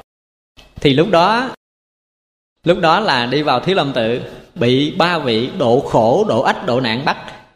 Thì nhớ, em kim dung ổng siêu lắm. Cái ba nhân vật là độ khổ nè, độ ách và độ nạn bắt giữ kim ma xuyên dương tạ tốn. Và trong suốt quá trình bị nhốt ở trong hầm của thiếu lâm tự là gì? Là được nghe tụng kinh kim cang nha. Thì lúc đó trương du kỵ tìm tìm kiếm cha nuôi của mình khắp nơi không được. Bắt đầu mới đánh phá thiếu lâm tự để vô. Và khi đánh phá thiếu lâm tự để vào rồi thì xuống hầm gặp kim mao sư dương Tà tốn. Và cứu ra ông không chịu ra. Ông nói là sao? Ông nói là khi xưa thì ta không hiểu. Thì ta đã tạo nghiệp ác và ta đã chạy trốn tránh lâu rồi. Nhưng bây giờ ta đã hiểu rồi. Sống chết với ta nó không còn là vấn đề quan trọng nữa. Thôi thì, thì giang hồ muốn như thế nào ta chiều hết không còn có cái ý hơn thua nữa. Một người trong lòng không còn có ý hơn thua thì người khác không làm gì được. Do đó sau khi mà à, đã phát hiện được kim mao sư dương tạo tốn và rồi quần hùng thiếu lâm tự đã tập trung lại để đòi kim mao sư dương tạo tốn ra trả cái nghiệp xưa thì những người mà trong dòng họ đã bị giết á thì họ nói là họ bầm thay kim mao sư dương tạo tốn ra một ngàn lần họ chưa có thỏa cái ý của họ nữa. Vậy mà khi kim mao sư dương tạo tốn ra trước quần thần là tự quỷ hết võ công của mình. Ngồi trước cái à, quân hùng thiếu lâm tự. Thì người ta làm sao? Người ta chỉ người phun miếng nước miếng hoặc tác tác tay là họ thấy thỏa mãn. Không còn phải bầm và dầm nữa. Thì chúng ta thấy khi một người đã đã nhận hiểu được đạo lý thì tự bản thân họ đã rũ bỏ tất cả những nghiệp chướng ở trong tâm của mình. Thì cái sự đối chọi với trần gian không còn nữa. Do đó khi nghiệp tới đã nhẹ đi. Đây là điều chúng ta phải biết với những người công phu tốt cho nên lúc đó thì người thì phun nước bọt, người thì tác tác tay, người thì thế này thế nọ. Nhưng mà trong đó có một cái người còn có cái ác ý, tức là họ không rũ bỏ được. Cho nên tên gì thì tôi không nhớ, nhưng mà cô đi ngang, cô phun nước miếng mà trong nước miếng có một cái cái đau để giết tạ tốn thì lúc đó có người ngăn cản. Có người làm rớt nước miếng đó là rớt cái cái cái kim châm ở trước mặt quần hùng thiếu lâm tự. Và điểm mặt cô kia nó là người ta đã đã không còn hơn thua mà có ý muốn giết người thì người đó ở ngoại đạo tà giáo, họ muốn giết kim mao sư dương tà tốn luôn. Đó thì chúng ta thấy rõ ràng là khi một người đã gieo nghiệp giữa trần gian này, mà nếu họ chưa có giải quyết được, tức là chưa tu tập tốt mà giải quyết được cái rút mắt, chưa xóa hết được cái hận thù nơi tâm á, thì nghiệp cũ tới là trả đủ. Nhưng mà khi một người đã tu tập tốt rồi, họ đã xóa hết cái nghiệp tập giữa trần gian rồi, không còn có cái hơn thua, không còn tranh giành đấu đá nữa, thì tự động trần gian sẽ buông tha có nghĩa là cái rút mắt đến với chúng ta là do trong tâm chúng ta còn, chúng ta mới chiêu cảm. Còn nếu trong tâm chúng ta hết rút mắt rồi thì chúng ta sẽ không chiêu cảm cái rút mắt nữa đâu. Đây là điều chúng ta phải hiểu thêm. Vậy nên nhân quả thì có khi nó trả, nhưng mà trả theo cái lúc chúng ta tạo. Ví dụ như bây giờ, lúc chúng ta giết một con gà, thì cái phước báo của con gà so với cái phước làm người á, nó cách xa quá đúng không? Nói là nó nhân nào quả đó thì thì con gà nó sẽ đòi lại cái mạng chúng ta mới thấy thỏa mãn, nhưng thực sự không phải như vậy đâu, không phải như vậy. Chúng ta có thể trả cái quả khi chúng ta giết con gà, nhưng chưa chắc là không thể nào chúng ta trả cái mạng được. Như viên án triệu thố là người đã giết người rồi, nhưng cũng không thể đòi được cái mạng. Vì lúc nhân quả tới tùy theo cái phước báo của chúng ta. Cho nên ở đây chúng ta học nghiệp tập để chúng ta làm gì? Nâng cái phước báo của mình lên, đúng không? Khi phước báo chúng ta lớn lên rồi thì nghiệp cũ nó tới, nó sẽ không đủ vật rớt mình. Nó không đủ vật rớt của mình. Bắt quá làm xây sát làm thế này thế kia, sơ sơ bên ngoài thôi. Không đủ. Mà chúng ta không phải là tránh né, chúng ta sẵn sàng trả, nhưng mà cái trả của chúng ta đối với cái nghiệp cũ nó cũng đủ chấp nhận. Ngang đây đủ rồi. Giống như một ghẻ đã thấy ngộ đạt bất sư như vậy là đủ rồi. Thì thôi đi. Đúng không? Và trí tuệ của người đạt đạo có một cái điều nữa chúng ta thấy là khi họ đã đạt đạo rồi, thì trí họ đủ để biết rằng làm cái điều gì cho đủ nhân quả cũ nha. Họ làm, chứ họ không dạy mang cái mạng, tại vì với sứ mạng của họ còn một ngàn một muôn người cần. Cái không đem, họ không dạy dột đem cái mạng này để trả đâu. Nếu như chúng tôi thường hay nói một số chỗ khác, chứ nó là mượn, chúng ta mượn lúa, chúng ta được quyền trả bằng vàng. Đúng không? Bây giờ giả lúa, tôi quăng cây vàng ra, người ta mừng gần chết. Thì như vậy là hồi mình còn là chúng sanh, mình hơn thua với nhau đánh lộn, đánh lạo chửi bới là là là hơn thua kiểu gì đó để hai người hận thù nhau. Nhưng mà khi mình tu tập cái phước báo mình lớn rồi, phước báo mình lớn rồi, cái trí tuệ mình lớn rồi, thì bây giờ không thể trả bằng cái lời hơn thua chửi mắng đó, không phải trả bằng cái sinh mạng đó, nhưng mà họ trả bằng đạo lý. Trước kia bị khổ bao nhiêu ngày tháng đó, thì bây giờ nghe một câu đạo lý này, bằng một cái hành động đạo lý này có thể quá tán được cái hận thù của người kia thì cũng đã được giải quyết xong hoặc là có thể cứu giúp ừ, bà con dòng họ họ bằng một cái điều gì đó thì coi như mình cũng đã trả nhân quả. Chứ không nhất nhất là mượn nhân nào thì sẽ trả quả đó. Cái tầng đó còn rất là thấp. Khi nào mà nói tới nhân quả, chúng ta sẽ dẫn kỹ những cái điều này để quý vị thấy. Nên chúng ta phải hiểu cái điều nghiệp tập là nó có một sức mạnh rất lớn, dù có thần thông để như ngày một kiền liên cứu cũng vẫn cứu không được. Có thần thông vẫn không vượt qua được nghiệp tập đâu cho nên người nào mà hiểu được rồi thì chúng ta bắt đầu tu tập để tự bản thân mình. Tự bản thân mình có đủ cái lực, đủ cái lực mà hồi đầu chúng ta tưởng tượng như là mình là cái um, cái cục đất mềm thì người ta đưa tay cho người ta bóp cái nát nhưng mà tu một thời gian chúng ta sẽ sẽ được rèn luyện cứng lên, cứng thành cục đất cứng rồi chúng ta bóp không nát còn phải thành đá rồi thì búa đập không bể mới được. Tức là nghiệp tập tới chúng ta nó sẽ bị dội đi nó không còn phải phải bị đền trả như một chúng sanh bình thường nữa, thì chúng ta mới vượt thoát được nghiệp tập. Vậy chúng ta trả lời từ từ nha. Thật ra cái chuyện mà người ta tông mình mà người ta không biết phải quấy mà người ta còn chửi mình. Hồi nãy mình nói rồi, nếu mà mình à, mình sao mình phải tiếp nhận những cái thuận nghịch tới bằng cái tâm vui vẻ tại vì thì thể hiện được cái nội lực công phu của mình. Nếu mình có công phu thì đương nhiên là khi cái chuyện thuận nghịch tới, chúng ta tiếp chuyện đó bằng cái tâm hoan hỷ của chính mình đúng không? Thì đã thể hiện rằng mình là cái người có sức khỏe tốt mình là người có công phu tốt. Còn nếu mình công phu không tốt thì buộc mình phải cự lại mình phải xử trí theo cái kiểu của phàm tục đúng chưa? Phải xử trí theo kiểu phàm tục. Thì nếu mình hơn thua lại là coi như mình đó, đó bắt đầu rớt vào cái chuyện tranh giành hơn thua của trần gian chứng tỏ rằng mình không có công phu. Thì giờ tự xét lại coi mình muốn công phu tốt mình muốn tu tập để vượt qua nghiệp hay là mình muốn phải hơn thua để tạo nghiệp mới? Nếu ngang đó một cái chuyện đụng chạm nhau mà người ta là hơn thua mình, mà với tâm mình không có thêm cái gì nữa, mình không có giận hờn, không muốn phải trả thù, trả quán họ là coi như chính nơi mình đã giải quyết được cái nghiệp rồi. Đúng không? Tức là mình không còn tranh đấu để tạo nghiệp mới. Còn nếu mình phải cự cãi lại để mình phải hận thù lại, tức là mình vương gây ra cái nghiệp mới với người này nữa, thì tiếp tục tạo nghiệp nó mỗi ngày mỗi đậm thêm chúng ta đừng nghĩ là ngang chuyện đó rồi nó xong, mà cái nghiệp thức này nó vẫn còn gieo nơi lòng người này đời này kiếp nọ. Nên chúng ta phải khéo khi nghiệp cũ chạm đến với mình là mình phải khéo cắt ở nơi mình trước cái đã. Người ta như thế nào thì cái chuyện đó là còn phần của người ta. Nếu mình đủ sức cảm hóa được thì cảm hóa, còn nếu không đủ sức thì ngang nơi mình á, phải biết cắt. Mình không được quyền bất kỳ một ý niệm nào phiền hận nữa. Không còn bất kỳ một ý niệm nào hơn thua nữa. Thì như vậy mới giải quyết được nghiệp cũ nha chứ chứ người nào tu có nhiều khi chạm việc, chúng ta không biết làm như thế nào mà dứt nghiệp. Thì như vậy là nó sẽ lôi cuốn chúng ta hoài. Đời này nếu mà ngay ra cái chuyện này không dừng giờ đụng nhau rồi thì tiếp tục cự lộn, tiếp tục thưa tiếp tục kiện với nhau để người thắng người thua trên thương trường. Thì rõ ràng là chúng ta dây cái nghiệp mới để tiếp tục sanh tử nữa. Bây giờ mình muốn sanh tử bằng cái hơn thua này nữa thì mình cự lộn. Còn muốn sanh tử mà không có chuyện hơn thua, khổ đau này nữa thì mình ngưng à, cái đó là do mình chọn tự chọn lấy nha.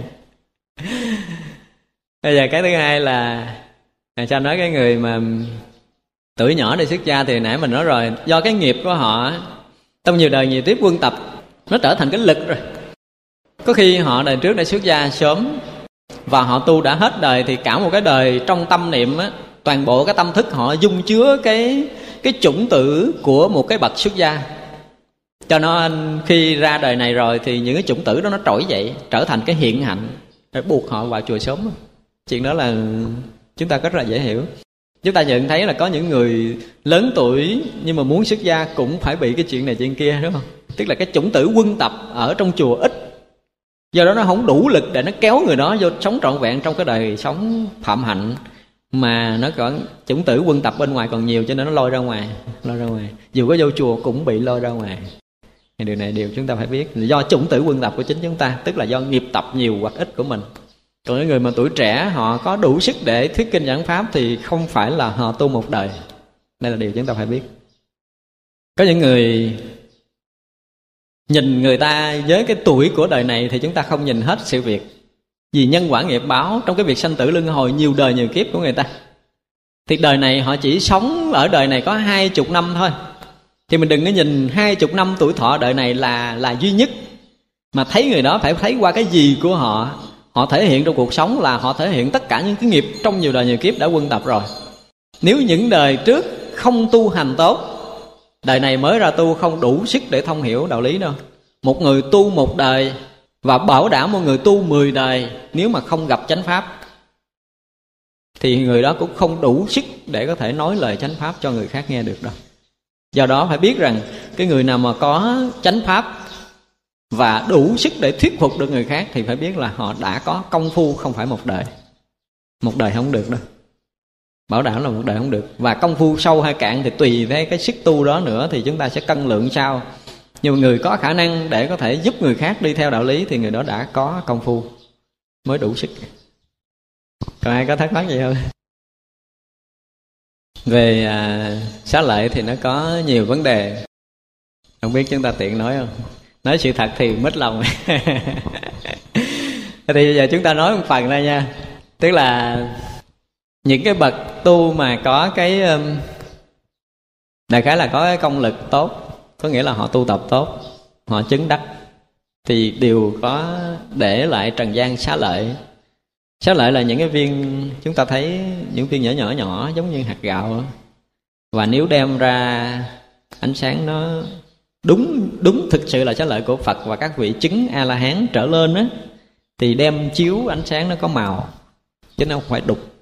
Còn đục thì là một cái dạng khác. Còn nếu thực sự xá lợi của phật thì chúng ta đưa lên đèn, chúng ta chiếu, chúng ta sẽ thấy điều này.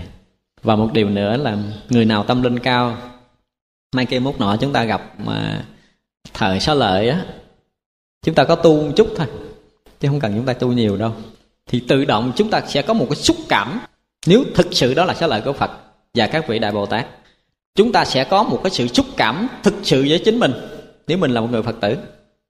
Giống như con gặp cha vậy nếu gặp xá lợi mà không có sự xúc cảm mạnh thì tùy theo cái mức độ xúc cảm mà chúng ta sắp xếp xá lợi đó thuộc ở từng nào ở cái từng nào.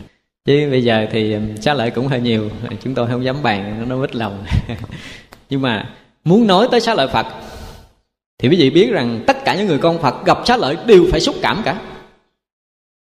Chúng ta là phật tử là đương nhiên phải xúc cảm trước cái cái kim thân của đức phật. Đây là điều để tự mình xác định được đó là xá lợi của ai quý vị thử đi đến ấn độ, những cái chỗ mà thờ xá lợi phật thiệt, quý vị sụp xuống lại lại mà chẳng những lại mà còn khóc nữa. Đó là sự thật. Xá lợi thì bây giờ nhiều quá chúng tôi không dám bàn.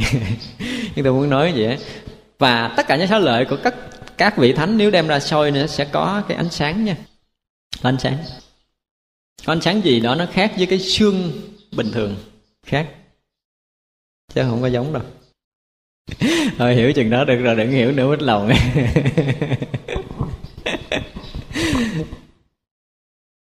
thật ra chúng ta phải hiểu cái gì? Cái quy luật vô thường á, cái thịnh suy của của nhân loại, nhất là cái thời đức phật có gì thấy không? Cũng có một cái thời nó bị suy. Nó là quy luật. Quy luật của vũ trụ, cái gì nó lên tới cực điểm thì nó phải xuống tới, rồi nó sẽ lên lại. Chứ không có gì còn hoài còn mãi, còn hoài quả không phải là cái pháp.